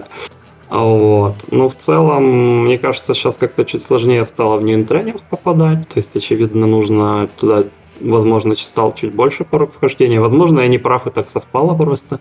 Но какие-то такие ощущения. То есть э, посмотрим, как у финнов будет. Но стараемся им больше вишлист собирать, но тоже как бы вот. С другой стороны, я думаю, если у игры вишлист там такой, который считается безопасным для релиза, то вряд ли для нее что-то кардинально поменялось в этом плане. То есть это скорее для игр, которые на грани попадания были раньше. Вот, возможно, для них типа это может стать проблемой. Mm-hmm. А со стримерами не работали? Или ты, ты говорил, что у вас, э, в принципе, люди не так часто э, попадают... Я не услышал еще, еще раз вопрос. А со стримерами работаете как-то? А, со стримерами, ну, как бы мы или, так... Или так... креаторами с Ютуба? Ну как, ну, во-первых, мы же понятно, что мы делаем рассылку по прессе, по людям, которые уже снимали что-то про нас, то есть там, ну, uh-huh. рассылаем ключи, все. Но если мы говорим про какой-то там платный контент, то ну, мы как бы пробуем что-то, но пока что мы как бы какого-то эффективного такого взаимодействия не смогли построить. Окей, хорошо. Э, Сергей? Я предлагаю переходить к вопросам, потому что мы прошли по основным темам, которые хотели обсудить, и поговорили mm-hmm. про геймдизайн плотно. И, собственно, mm-hmm. час времени уже пошел. Давайте послушаем, что э, аудитория спрашивает. Э, вопросы мы собирали с помощью короткого видео, которое мы публиковали посередине недели. Э, Вопросов на самом деле много, но, наверное, мы некоторые уже в течение э, выпуска обсудили. Это очень сложно, на самом деле, сортировать до выпуска, потому что ты не знаешь, куда тебя дорожка разговора затянет. Поэтому будем читать вопросы и потом смотреть, э, получилось на него ответить или нет. Или там сейчас Серега немного пробежится тоже. Можно я сейчас а, добавлю, sorry, сейчас да. э, буквально по поводу вот релиза последнего еще один нюанс такой. У нас каждой игры э, выше ревьюшки на стиме, чем у прошлой. То есть мы там начинали где-то там, Panzer Strategy было там в районе 70%, там потом Pacific 76, Blitzkrieg 86, потом там 90, Fight for Freedom там 92. Вот. Но на самом деле у меня такое ощущение, что это может влиять, если, грубо говоря, выше 70 или ниже 70. То есть, да, если... Да, когда в микс попадаешь. Да, да. Вот там это может влиять. А если выше, ну, как бы мы рады, что людям нравятся наши игры, но мы не склонны считать, что это как-то прямо влияет там на продажи, ну, как-то, может, немного опосредованно влияет, конечно, ну, то есть, чем лучше, тем, чем выше, тем лучше, конечно, но интересный факт, что, грубо говоря, у игр ревьюшки выше становятся, но э, по продажам скорее наоборот, а... то есть у нас первые игры, они такие самые, как бы, успешные в этом плане. Скажем так, э, пользовательская оценка очень сильно и напрямую влияет на продажу твоей игры э, в день распродаж когда у человека более импульсная покупка. Он не очень сильно изучает, он идет по стиму, ищет mm-hmm. интересные ему игры и делает, просто смотрит на скриншоты быстро, текст особо сильно не читает и смотрит пользовательскую mm-hmm. оценку. Если она хорошая, он ее покупает, потому что ему нет сейчас времени разбираться, потому что перед ним лежит сотни или десятки, сотни там или тысячи игр, и он уже там делает более, более упрощенный выбор. Когда нет скидки, они тогда уже занимаются глубоким анализом. И э, в этом и в этом как раз помогает хорошая оценка именно пользователя. Так что ее надо лелеять, халить. Э, то, что у вас с каждым релизом растет оценка, это говорит о том, что вы воспитали свою аудиторию. Это очень классный показатель, что вы Скорее не правильно. А, смотри, я вот сказал, чтобы они так сделали, они сделали, молодцы. Следующую игру поставлю хорошую оценку, куплю и поставлю хорошую оценку. Да, мы послушные ребята, мы молодцы. Ну делаем то, что у нас просят, если можем, конечно. Э, в этом в целом э, то есть вы движетесь в правильном направлении. Очень классно, что если у вас там будет следующий релиз, вы будете еще лучше там. Будет уже 102% из 100. Все хорошо. Э, вопросы. Э, Брандбарк Крейгер задает, в чем особенность цикла разработки стратегии? Можете как-то рассказать, с чего начинается у вас обычно проект и как он протекает? Ну, я не думаю, что стратегии в этом плане как-то кардинально отличаются от других игр. То есть, ну, в нашем случае, понятное дело, что мы определяем... Ну, у нас, как бы, опять же, вопрос еще ну, я поделил на две части. То есть, э, грубо говоря, начинает разработка стратегии с нуля или, грубо говоря, продолжение серии, потому что это уже, ну, типа... Mm, это да, это две разные вещи. Вот. Но если говорить с нуля, да, то, конечно, тогда, наверное, больше внимания уделяется механикам. Понятно, что их потом надо шлифовать, но хотя бы базовый какой-то ГДД нужен.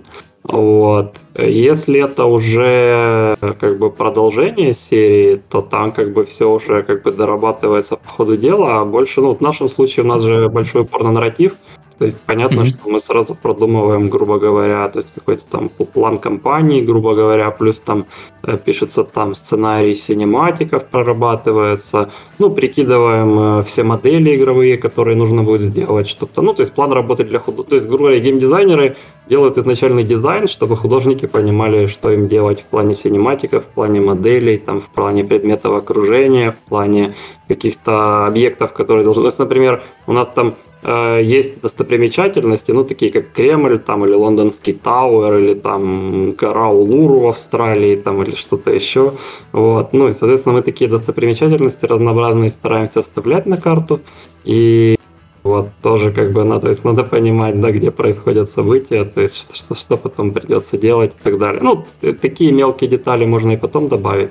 Вот. Ну, то есть, грубо говоря, да, сначала идет какой-то первый раунд дизайна, а потом он по ходу продолжается, а уже начинается работа над первыми уровнями, там, над моделями, над всем. Вот. Ну и у нас, так как мы сами еще занимаемся озвучкой, макапом, э, синематиков и так далее, то тоже нужно все синхронизировать, чтобы мы успели озвучить, там локали, локализация, опять же, тоже мы менеджем. То есть, в принципе, мы практически ничего не отдаем на аутсорс, поэтому там очень мало. А как у вас происходит финализация, скажем, уровня? Я слышал в течение разговора, Игорь сказал, я такой сижу, играю то, что мне принесли, mm-hmm. и вот э, часто вообще гоняет вас переделывать все, все плохо очень. Давайте заново. Или не было Ладно, такого? такого не было никогда, чтобы я сказал, все плохо, переделайте заново. Хорошо. Вот. Ну, потому что если, если бы дошло до такого, то, очевидно, стал вопрос в том, что надо половину людей отсюда выволить и нанять других. Блин, ну вот жесткий руководитель вообще во валит, во валит. Не, ну на самом деле... Ну, то есть итерации есть какие-то да, надоработки, то есть, есть э, как они происходят? Дело. То есть сначала, ну у нас вообще нет, ну может я сейчас такую крамолу говорю, но у нас как бы нет чистых тестеров вот в чистом виде. Mm, вот это интересно. У нас как бы довольно большая, ну как для нашего размера команды геймдизайнеров, вот, э, то есть, э, если не считать меня, потому что я как бы всем понемногу занимаюсь, то, ну, над моим геймдизайном тоже, вот, то у нас два нарративных дизайнера и три level дизайнера. Вот, и эм, получается, что команда level дизайна изначально они как бы больше как э, балансили карты и там расставляли юнитов, грубо говоря, такое. Но со временем сначала на них упала э, визуал карт, то есть создание визуала карт в редакторе, а потом упало еще и скриптование э, всех задач, всех миссий, то есть, по сути, ну, кусок программирования, да, грубо говоря. То есть сейчас они как бы и визуал делают, и скрипты, то есть они полностью делают весь цикл как бы создания карты, то есть 3D-шники только им как бы ассеты делают изначально, из которых они могут собирать. Ну, mm-hmm. Сказать, там, если там какие-то новые штуки, мы там лед добавили, или там, я не знаю, как-то по-другому реки теперь делаем, или еще что-то такое. Вот. А, значит, соответственно, дальше как бы ребята, ну, делают такой черновой шаблон, да, там, ну, то есть у нас сначала как нарративный дизайнер пишет, грубо говоря, что это за бой, да, какие там события, какие там будут миссии, какие задачи, вот, прописывает как бы сценарий, да, потом по нему пишется документ по скриптам, что там должно происходить, и, ну и плюс у нас еще э, нарративный дизайнер тоже накидывает как бы в фотошопе PSD карты, то есть там по гексам. Вот. Потом мы эту PSD-шку заливаем в редактор, она как болванку создает, и по ней уже левел-дизайнеры делают, собственно, красивый уровень в Unreal. Вот. И дальше на него накидывают скрипты, накидывают юнитов, и это все тестят так, ну, грубо говоря, что скрипты работают, ничего не падает, там не крашится. Вот. Дальше как бы дается клич. Там а, а в чем это у вас, извиняюсь, вы не сказали, каким движком вы пользуетесь? Unreal Engine 4. А, да, Unreal. Или я да. прослушал. Ну, я да. так вскользь сказал, не, мы не говорили. Да. А. Ну, я просто говорил, что в Unreal, да, ну, да. Ну, ну, ну, да, на четвертом Unreal. Мы же, кстати, на, на Games Gathering получали там Best Unreal Engine Game. Mm. Вот, Дважды? Да. Дважды? Ничего себе. Сергей одобряет. Украинская игра на Unreal Engine, это как бы знак качества. Вот, поэтому, ну а дальше, собственно, нужно, чтобы несколько геймдизайнеров сыграло, и каждый проходит, смотрит, то есть, если какие-то проблемы, дает какой-то фидбэк, мы обсуждаем, правим, вот. Ну, если у Игоря есть там время, желание, он тоже как бы потом может пройти то, что получилось, посмотреть, дать какой-то mm-hmm. фидбэк. Но это обычно первые карты, то есть вот типа не факт, что все проходят всю игру полностью, но по крайней мере первую, первую там треть, грубо говоря, обычно максимальное количество людей поиграло. Ну, то есть, когда уже стиль задастся, да, то есть, как mm-hmm. это же новая игра, новая компания, новый нарратив, это вот стиль, когда mm-hmm. уже выработался, когда понятно, что динамика игры, да, mm-hmm. то есть и кто тут действующее лицо главное, и как все это должно идти, типа. И вот тогда уже дальше понятно, что левел-дизайнеры делают игру, и они, ну, когда уже все понятно, да, они легко делают э, ну, в нужном ключе, и нет каких-то выбиваний и непоняток. Угу. Окей, понятно. Э, следующий вопрос. Без каких механик стратегия или тактика перестанут быть таковыми? Вот что, если убрать у вас из э, вашего проекта, вообще развалится абсолютно все? Абсолютно любая стратегия развалится, если у вас нет возможности решить одну и ту же задачу больше, чем одним способом. То есть нужна вариативность именно? Безусловно. В этом ну, и есть да. стратегия. Стратегия есть... выбора варианта решения. Да, mm-hmm. должны быть какие-то обстоятельства, которые делают сложный выбор для игрока, да, заставляют его принимать какие-то решения. То есть, э, например, у нас, ну, если так чуть более, чуть, чуть опуститься, да, на такой более как бы низкий уровень, то есть а, то вот у нас, например, стоял вопрос, что когда мы делали там, например, вот когда была Panzer Strategy, там был террейн разный, то есть там холмы, равнины, там города, там понятно было, вокруг чего там строится геймплей, например. А в морских боях в Пацифике, ну там море и море, то есть у тебя как бы рельеф местности отпадает, да, ну как бы частично, и, соответственно, mm-hmm. может быть менее интересный геймплей.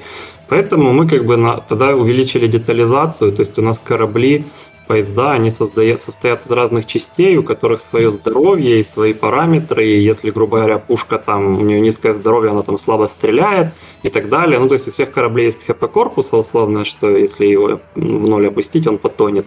Но параллельно у него есть там хп двигателя, хп там первого основного калибра, вторичного калибра, ПВО и так далее. И, соответственно, в зависимости от того, что получила урон, она начинает хуже работать я там есть ремонтная бригада, она там экстренно ремонтирует. Ну и вокруг этого строится разность классов, то есть это там тяжелые корабли, да, корабли прикрытия, там эсминцы, авианосцы, палубная авиация, они там у нас садятся, взлетают, там с авианосца, там меняют оборудование и так далее, подводные лодки. Ну, то есть, как бы у нас ровная, да, гладь, морская гладь, но за счет того, что сами корабли более сложные, у тебя больше вариантов возникает, что тебе можно с ними делать. Можно стрелять там зажигательными снарядами, можно бронебойными. Оно там будет повреждать разные части там корабля и так далее. То есть там уже сложность строится именно вокруг самих сложных кораблей. Не сложность, ну, а вариативность. Ну да, то есть сложность выбора игрока, скажем так, какой вариант действий ему нужно выбрать. Угу. Вот, то есть, ну, так, тактическая такая глубина. Поэтому именно вопрос, неважно, грубо говоря, какими способами вы этого достигаете и какие у вас там ограничения, но очевидно, что должны быть какие-то факторы, которые именно делают неочевидным правильный выбор, скажем так. Угу, окей, я понял. Спасибо. И следующий вопрос от того же участника. Что ожидает э, современный игрок от стратегии? Какие у него ожидания? Хороший вопрос. Ну, я думаю, каждый игрок что-то свое ожидает. Вот. У нас есть просто очень большая часть аудитории, это люди, которые ностальгируют по старым играм, и они, в принципе, ожидают увидеть старую игру. Но если они увидят нет, нет, один в один старую игру, то они будут огорчены. Они ожидают видеть а, новую игру, которая, у которой look and feel будет как у старой. Ощущения будут старой игры, но на самом деле это будет новая игра. Не ждать. Они скорее ожидают эмоций, как от старой игры, но от новой игры. И вот это проблема, потому что нельзя два раза в одну и ту же реку войти. Да, да, да, да. Да, 15 лет вам было уже лет 20 назад, а то и 30, и вы уже никогда таких эмоций не почувствуете, как тогда. Что вы стали старым циником. Ожидает э, возвращения детства игрок. Все да. понятно.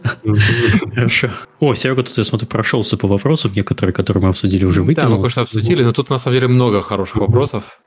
Давай ты, Серега, немножко. Ну вот Форест Кэт, он задает чуть ли не 20 вопросов, поэтому пойдем по ним, э, будем считать его нашим соведущим. Как просчитывается баланс для пошаговых стратегий? А он ну, не просчитывается, вам необходима нетранзитивная система и как только у вас есть транзитивная система, половину работы вы уже выполнили. Это, ну, это часть работы. Вторая часть работы — это баланс между ценой и параметрами юнита. У нас написана формула, которая автоматически присваивает стоимость юнита в зависимости от того параметров и его навыков. И таким образом это нам гарантирует, что если мы какому-то юниту накручиваем какие-то параметры, у нас там есть линейка развития юнитов, например, там PZ там 4, да, то есть он там сразу А, потом Б, потом С, и вот они все там развиваются, танки, потом пантеры, потом тигры.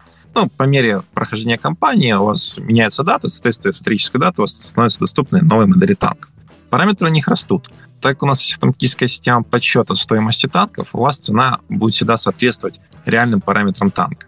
И у вас не получится такого, что в какой-то момент танк, который чуть более сильный, он может стоить немножко дешевле, потому что геймдизайнеры неправильно посчитали цену.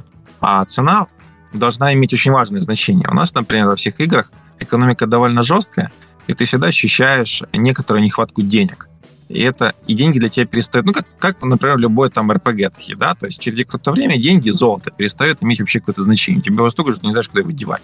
А у нас не так. У нас деньги всегда остаются очень важным ресурсом, и он, он всегда тебя жмет. Поэтому цена юнитов, то есть как бы как между собой юниты а, воюют, это не важно. Они, у них есть нетранзитивная система, поэтому между собой они не балансятся. Они балансятся только относительно цены. Ну, тут я еще могу добавить, да, вопрос, что балансить. Балансить можно много всего в игре. Вот. Если, например, речь идет еще про, вдруг, если вопрос был про сложность там уровней, например, и так далее, так как это синглплеер, не мультиплеер, то тут скорее важно опыт, который игрок получит. И у нас часто у АИ гораздо больше войск, например, чем у игрока. Ну, очевидно, несмотря на то, что у нас довольно сильный АИ тактически, как любой АИ, он стратегически страдает. Вот, и чтобы это компенсировать, как бы игрок, он ну, по количеству войск обычно как бы проигрывает ему, ему надо как бы его переигрывать именно умом. Вот, и поэтому тут именно вопрос адекватного расположения сил, но оно не должно быть равным.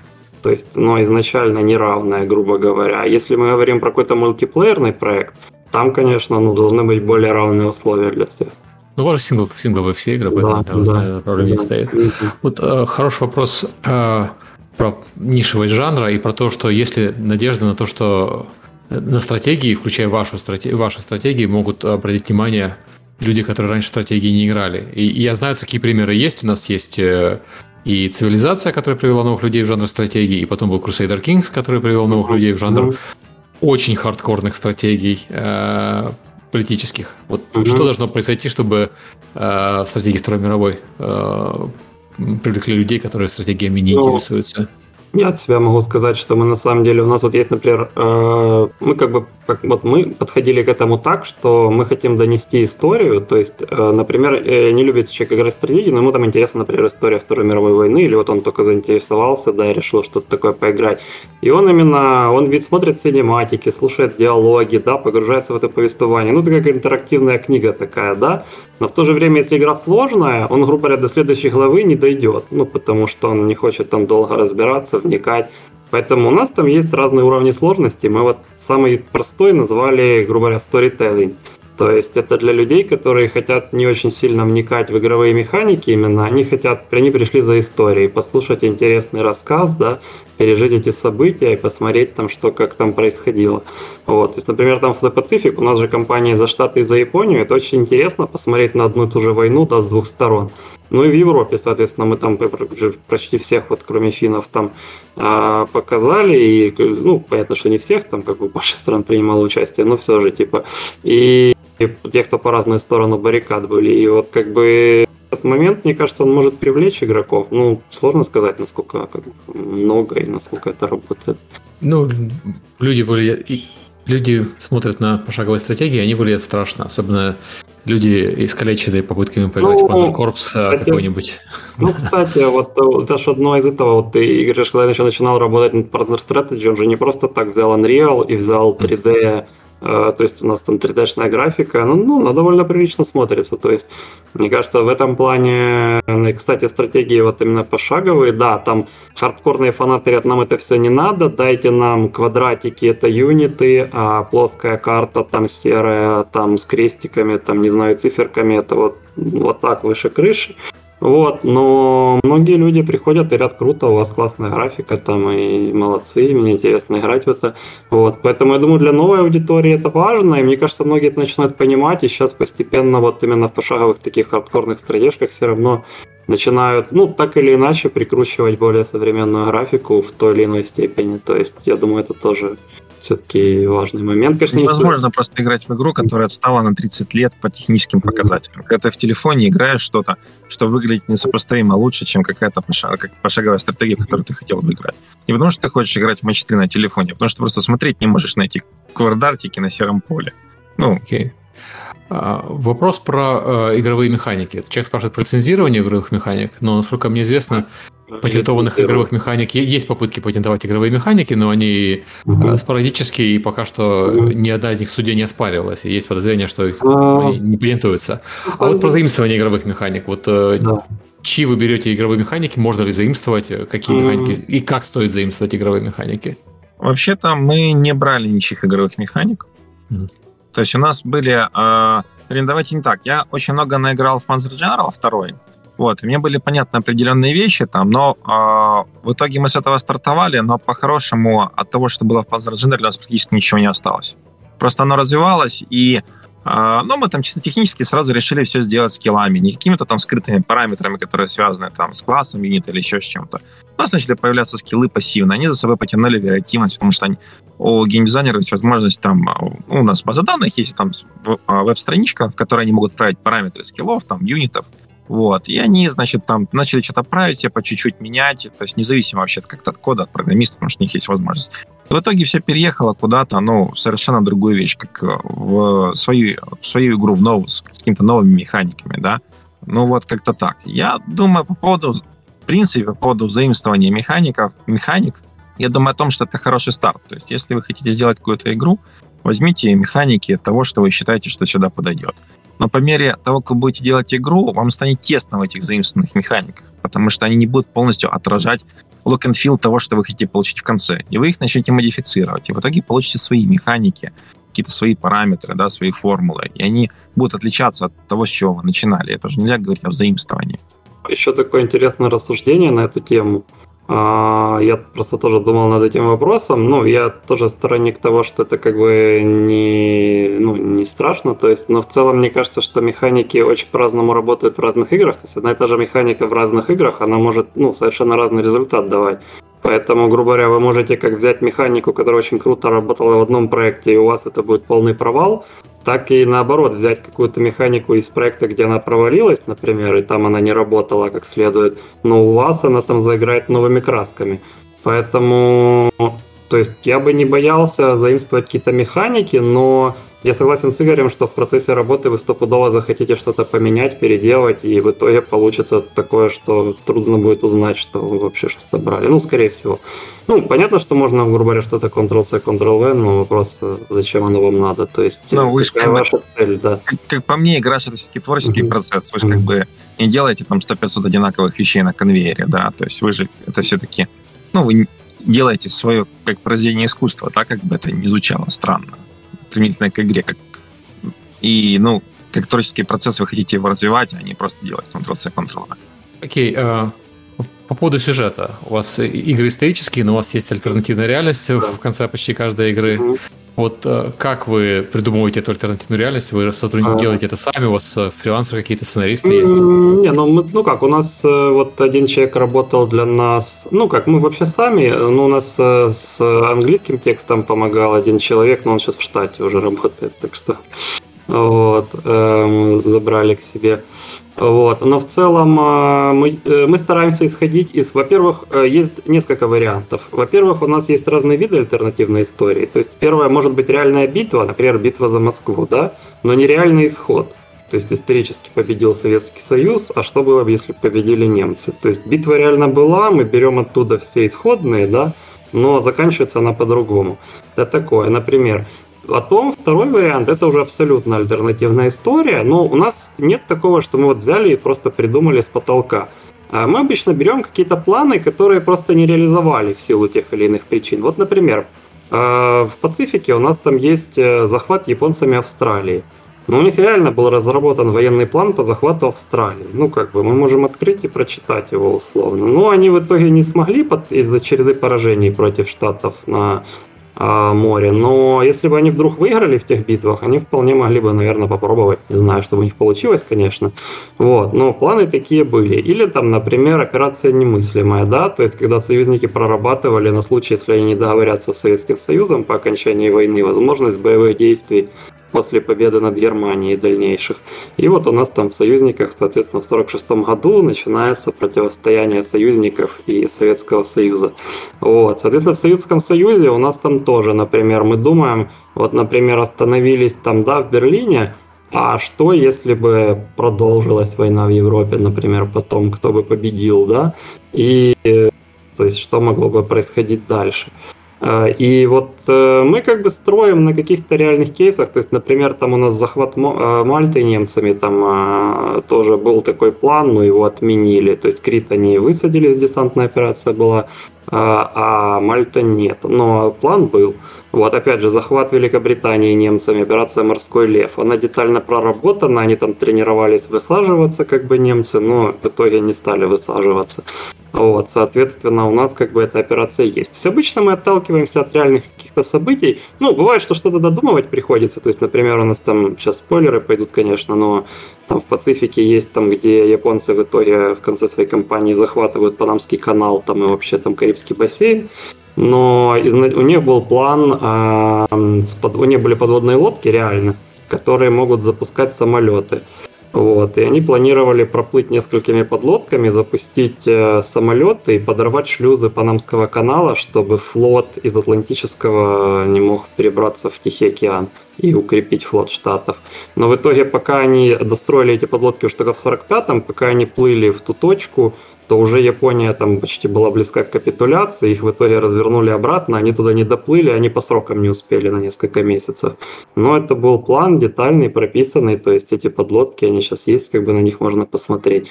Вот, соответственно, ну и опять же, очень интересные юниты, кстати, у японцев, там у них с начала, с самого войны, у них с подводных лодок запускались самолеты-разведчики, вот, и то есть это тоже вот вам игровая механика, да?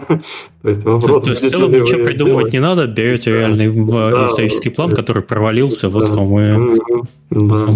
Это, это очень круто, крутой совет, очень спасибо. По поводу синематика вопрос, как они используются в продвижении, ну, у вас вот самый известный синематик с парадом на Красной площади, да? Ну да, причем у нас так еще ребята как бы, ну там не самые лучшие с визуальной точки зрения, у нас там наши художники грустили, говорят, блин, у нас там есть классные синематики, а самый известный стал такой проходной. Вот, то есть, да, есть покрасивее. Вот. Но да, ну мы используем, во-первых, на самом деле мы изначально очень сильно форсили тему синематиков в трейлерах, то есть делали всякие синематик трейлеры и так далее. Но сейчас мы все-таки немного от этого отходим, то есть, ну, мы все еще делаем какой-то cinematic трейлер, там один на проект, но мы стараемся делать либо геймплейный трейлер тоже, ну, у нас всегда был геймплейный синематик, но сейчас больше упор на геймплей стараемся все-таки делать, или делать комбинированный геймплей плюс синематик, потому что все-таки людям в первую очередь интересен геймплей, то есть, да, синематик это круто, но он может немножко ложное такое впечатление у людей создавать. И интересно именно, чтобы люди понимали, на что они подписываются, грубо говоря. Поэтому мы сейчас как бы стараемся побольше именно геймплей использовать в трейлерах. Но крутые моменты из синематики, конечно, мне кажется, это всегда плюс в любом продвижении. То есть это даже, ну, во-первых, можно cinematic трейлер сделать, во-вторых, можно разбавить геймплейный трейлер – а, этими фрагментами, а в-третьих, можно какие-то гифки нарезать там из синематиков, какие-то небольшие короткие видео для промо, да, где-то их там на Reddit постите везде. То есть, ну, это в любом случае плюс, но мне кажется, стоит не переусердствовать, потому что мне кажется, что поначалу мы как-то слишком так поверили в силу синематиков, то есть, наверное, все-таки нужен баланс между геймплеем. Свежий трейлер Jagged Alliance третьего очень интересный в этом плане, потому что у них э, э, яркий синематик очень, а потом они показывают геймплей, и для тех, кто играл в пошаговой стратегии, геймплей выглядит, честно говоря, интереснее синематик. Да, да, да. Вот я, я смотрел трейлер такой, ну окей, э, э, да, а когда включи, начался геймплей, мне, стало, мне сразу стало резко интересно. Но с другой стороны, если аудитория не играла в пошаговой стратегии, может быть, для них синематик э, важен. Да, для них синематик важнее, но вопрос, будут ли они играть в вашу игру по итогу. Тоже То хорошо, тут да. как бы такой момент. То есть мне кажется, что когда вы делаете чисто упор на синематики, вы, возможно, зацепите больше людей, но не факт, что эти люди в итоге станут вашими игроками. А если вы делаете больше упор на геймплей, то, возможно, у вас как бы эффективность покажется меньше этих, да, как бы маркетинга на первых порах но по факту людей, которые реально придут и сыграют, как бы вы больше призовете таким образом. То есть... Да, я, я тоже люблю, когда показывают геймплей. Особенно это очень видно на, не знаю, на ивентах, где показывают, собирают много, скажем, инди-игр. И, и я всегда там, не знаю, сижу и нос ворочаю от синематик трейлеров, э, особенно когда люди пытаются рассказать какой-то долгий-долгий сюжет. Э, и когда это происходит, в, э, ну, просто по порядку тебе показывают там 30 игр, например, если там нет геймплея, я это не воспринимаю нормально, потому что мне хочется понять, я выделил свое время посмотреть все эти игры, я хочу понять, во что мне надо играть. Покажите мне вот... Миш, тут еще есть проблема э, с всех этих, вот ты правильно сказал про фестивали и про сборники да. трейлеров, в том, что у тебя есть посредник между тобой и игроками. Это или пресса, или платформа, да. или еще кто-то. И пресса она часто не разбирается в пошаговых стратегиях вообще совсем. Э, да. И поэтому им нужен красивый синематик, чтобы они показали его игрокам. И поэтому вот решение Jagged а, когда они совместили синематик с геймплеем, мне показалось правильным. Потому что с помощью синематика они смогли получить coverage в прессе, и поэтому я этот увидел mm-hmm. ролик, просмотрел первые две минуты синематика и увидел геймплей, который мне понравился. Mm-hmm. Вот мы тут Freedom а как делали. Мы сначала у нас не было еще синематиков, да, мы сделали геймплейный трейлер, про основные механики рассказали. Потом у нас был трейлер, как бы второй, уже какие-то синематики первые появились. Ну, такие еще в продакшене были. И как бы мы потом мы хотели рассказать именно как бы нарративную часть, да, то есть про что игра в плане истории. Вот. И мы там совместили элементы геймплея и элементы синематиков, ну, части синематиков, которые у нас были. Вот. И получился такой микс, как бы, и геймплей с синематиками. А потом уже в конце мы сделали там cinematic трейлер, там, да, с э, финальной версией синематиков, там уже более развернутый. То есть вот можно так, и в зависимости от ситуации, либо тот, либо тот трейлер использовать, то есть что больше как для конференции, для какой-то можно синематик взять, чтобы привлечь да, внимание, а для, там, например, на Steam первым поставить геймплейный, там, или геймплей плюс синематик, то есть, ну, как-то так. Угу. Вопрос про рефанды. А, я не знаю, хотите говорить, говорите, какие у вас рефанды по играм? А, ну, я даже, даже посмотрел вот перед э, сегодняшним днем. Ну, там получается, что у нас в Пацифике в Блицкриге поначалу было где-то в районе 11,5, а сейчас где-то в районе 8,5 на новых проектах. Ну, то есть, грубо говоря, в районе 10, но они вот тоже уменьшились. Uh-huh, uh-huh. Да. Это выше, чем по играм других жанров, по моим данным. Игорь, не слышно, не слышно. Микрофон. А, да, у тебя микрофон в э, Дискорде выключен у тебя случайно. А, да, да, да. Да, надо смотреть по регионам, потому, потому что, например, в Китае рефанды очень высокие, то есть они могут доходить там до 20%, а в других регионах, например, там в США, они низкие, в Германии. Ну, ну это, это, это тоже традиционно со всеми другими играми. Я, я, я говорил про в среднем, но вот сейчас, да, в Китае высокие. И вот ну, мы недавно корейский только добавили, и очень хороший, довольно много, ну, много продаж в Корее. А, ну, боль, ну, больше, чем мы ожидали. В Южной, ну да, ну в Северной вряд ли есть какие-то продажи. Один гигрок с одним компьютером. Э, ну, в общем, и суть в том, что в Корее очень высокие рефанды вот сейчас.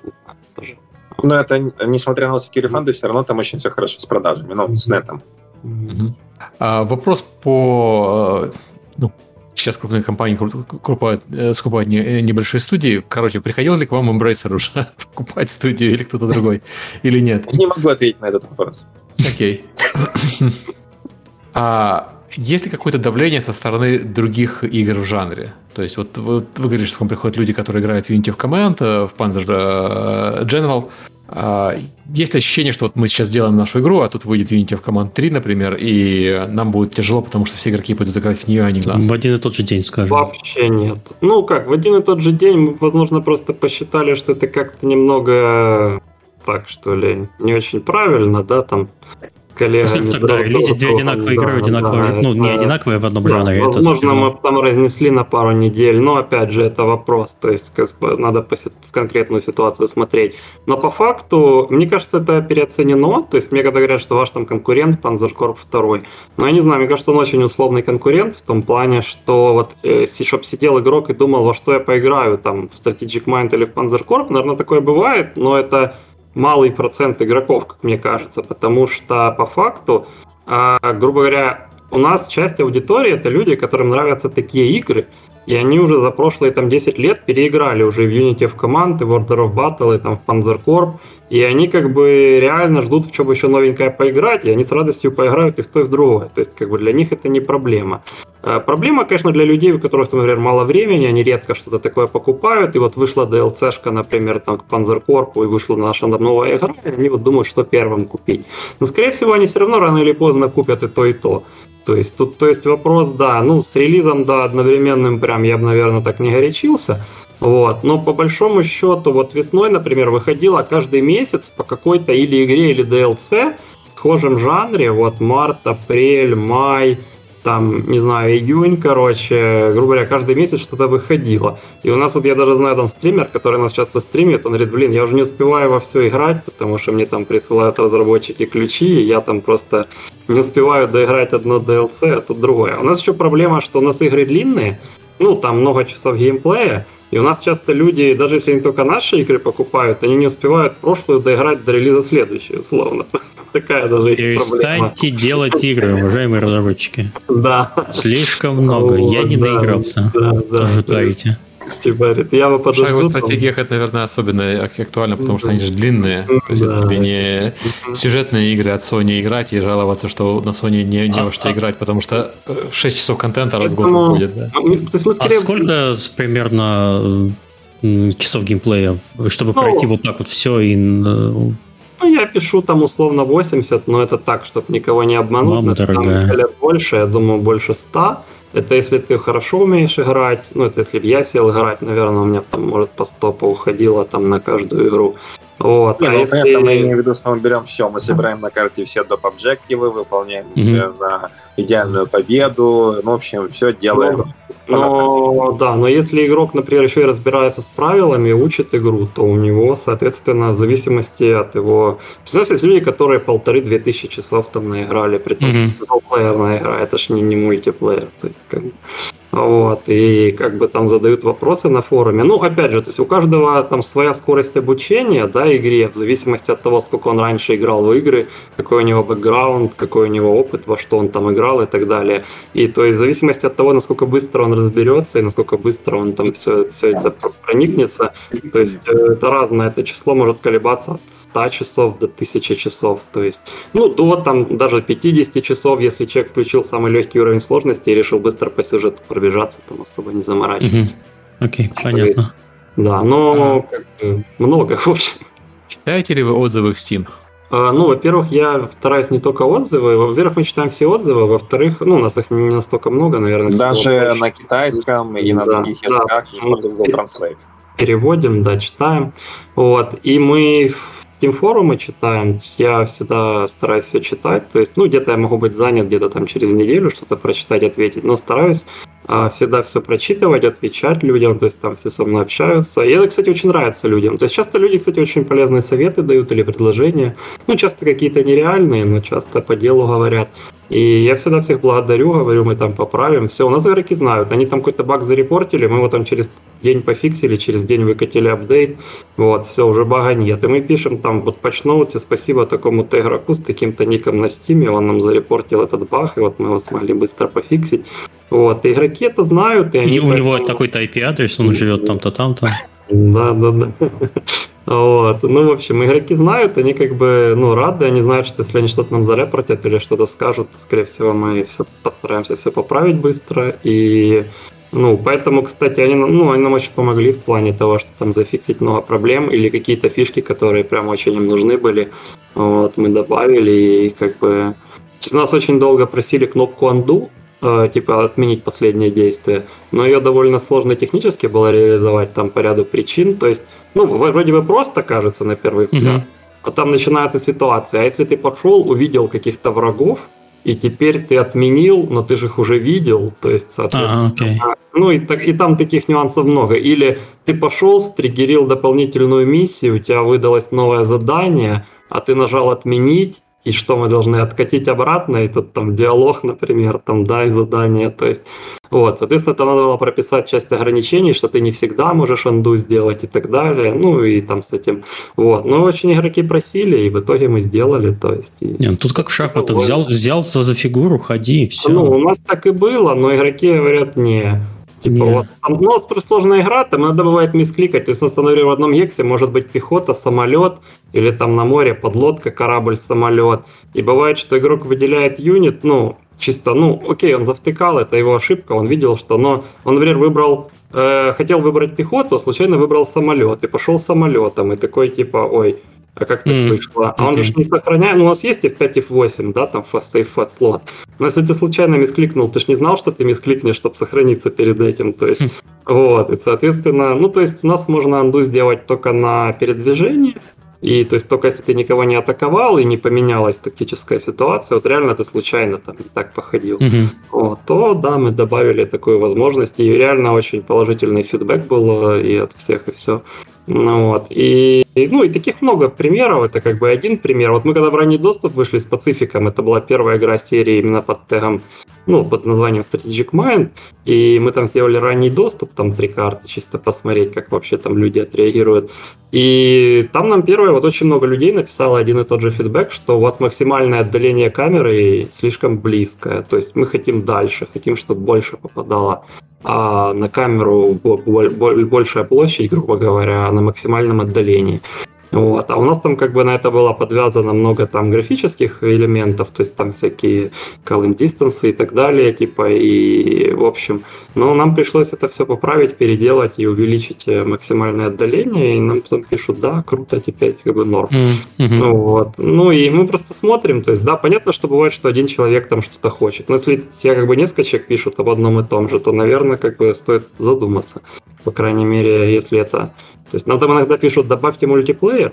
Ну, тут понятно, что это не так, что мы щелкнули пальцами и добавили мультиплеер, да, то есть как бы это э, нужно, чтобы это как-то окупалось и так далее, вот. Но бывают какие-то мелкие вещи, которые на самом деле важны для многих игроков, поэтому э, такие штуки стоит отслеживать и делать. И, а, там у нас осталось буквально пара вопросов. Mm-hmm.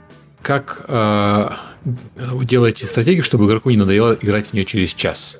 Это такой глобальный сложный вопрос, потому что, мне кажется, стратегии ты через час только поймешь, хочешь приблизительно, Нет, что происходит. не поймешь. Через час ты поймешь, да. стоит ли разбираться дальше. Ну да. Ну вот как вы э, оптимизируете первый час, чтобы игроку было интересно и не страшно?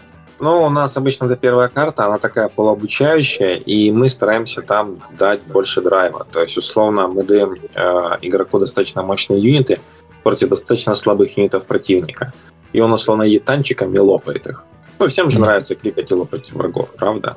Вот. А по пути, как он их лопает, мы ему объясняем, что вот этих надо лопать этими юнитами, а вот этих надо лопать этими юнитами. То есть там, технику, бронетехнику надо лопать самолетами, вот, а пехоту в поле надо лопать танками, а пехоту в городе надо штурмовать другой пехотой. Ну, там артиллерия обстреливать. Да, да, да. да. Это создает определенную динамику, причем довольно высокую. Ты едешь, у тебя короткие, простые задачи, прям вот совсем простые, типа поедь туда и выстрели вот сюда. Ты едешь, стреляешь и получаешь сразу результат. Вот. И это держит тебя, держит тебя определенно и напряжение в интересе. То есть, и ты вот пробегаешь так карту, пробегаешь, пробежал карту, а потом там синематичек тебе рассказывает, какой ты молодец, потом ты попадаешь в штаб, где ты можешь прикупить новых танчиков, вот, тебе денежек насыпали, вот, а потом ты опять смотришь там синематичек, где тебе рассказывают про новую карту, новая карта, да, и ты, а уже хлоп, два часа прошло. Окей. Okay. Uh, Спрашивает Александр Нагорный про техническую сторону.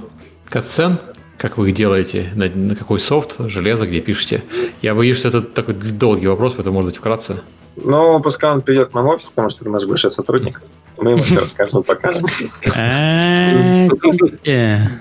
Окей, и... Э, Хотел буржуинскую тайну выведать. И наш офис он знает. Еще один э, немножко странный вопрос.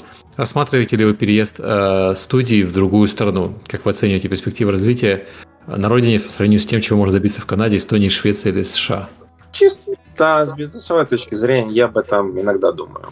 Вот. Mm-hmm. Но, в принципе, э, я так думаю, что чисто с какой-то социальной точки зрения это крайне реально. Но вряд ли вся моя студия поедет в какую-нибудь там Эстонию, Канаду mm-hmm. или Испанию. Да. Вот, mm-hmm. да. И, ну, и, и, ну и, собственно говоря, все. То есть мы тут в Украине, я тут понимаю местную культуру, да, я тут понимаю местный социум. Это позволяет нам здесь работать, ну, именно с социальной точки зрения, да, то есть понимание людей, кого можно брать на работу, кого нельзя брать на работу, на каких условиях, э, как, ну, как вообще все происходит, да, как, а в другой стране, ну, это под большим вопросом все становится. Это надо оставлять, на самом деле, один офис здесь и делать второй офис там. Соответственно, тут офис хайрит людей, они тут проходят какую-то минимальную обкатку, получают, как так сказать, ты понимаешь, нормально они или нет, можно ли с ними работать или нет, и после этого ты предлагаешь им relocate. Но mm-hmm. это все, скажем, для этого надо иметь там условно дохода в 10 раз больше, и, и чтобы все это имело какой-то смысл с бизнес точки зрения. Mm-hmm. Окей, э, у нас э, все по вопросам. Мы mm-hmm. как раз почти в 2 часа уложились, замечательно как, как мы любим. Большое спасибо, что пришли э, и рассказали про игры. Удачи с следующим финским проектом. Будет интересно послушать про его результаты потом, когда он выйдет. Спасибо. Спасибо большое. Надеюсь, что сможем обсудить. Да.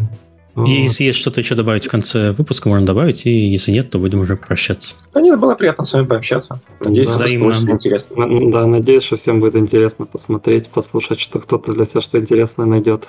Для меня так вообще много интересно, потому что я не знаком с жанром, а у вас там такие штуки происходят. Ну, спасибо Сереге, что он у нас это тертый калач. Я, я сдерживался, Миша. Ты сдерживался, хорошо. Так вот, э, хорошо, спасибо. Э, следующий выпуск у нас, как обычно, через неделю. Это будет э, выпуск с ответами на вопросы. Мы их начнем собирать в середине недели где-то. А также в пятницу приходите на «Как пич тигры». Четыре участника у нас уже собралось. И, как обычно, увидимся. Все, всем пока. Всем, всем пока. всего доброго, до свидания. До свидания.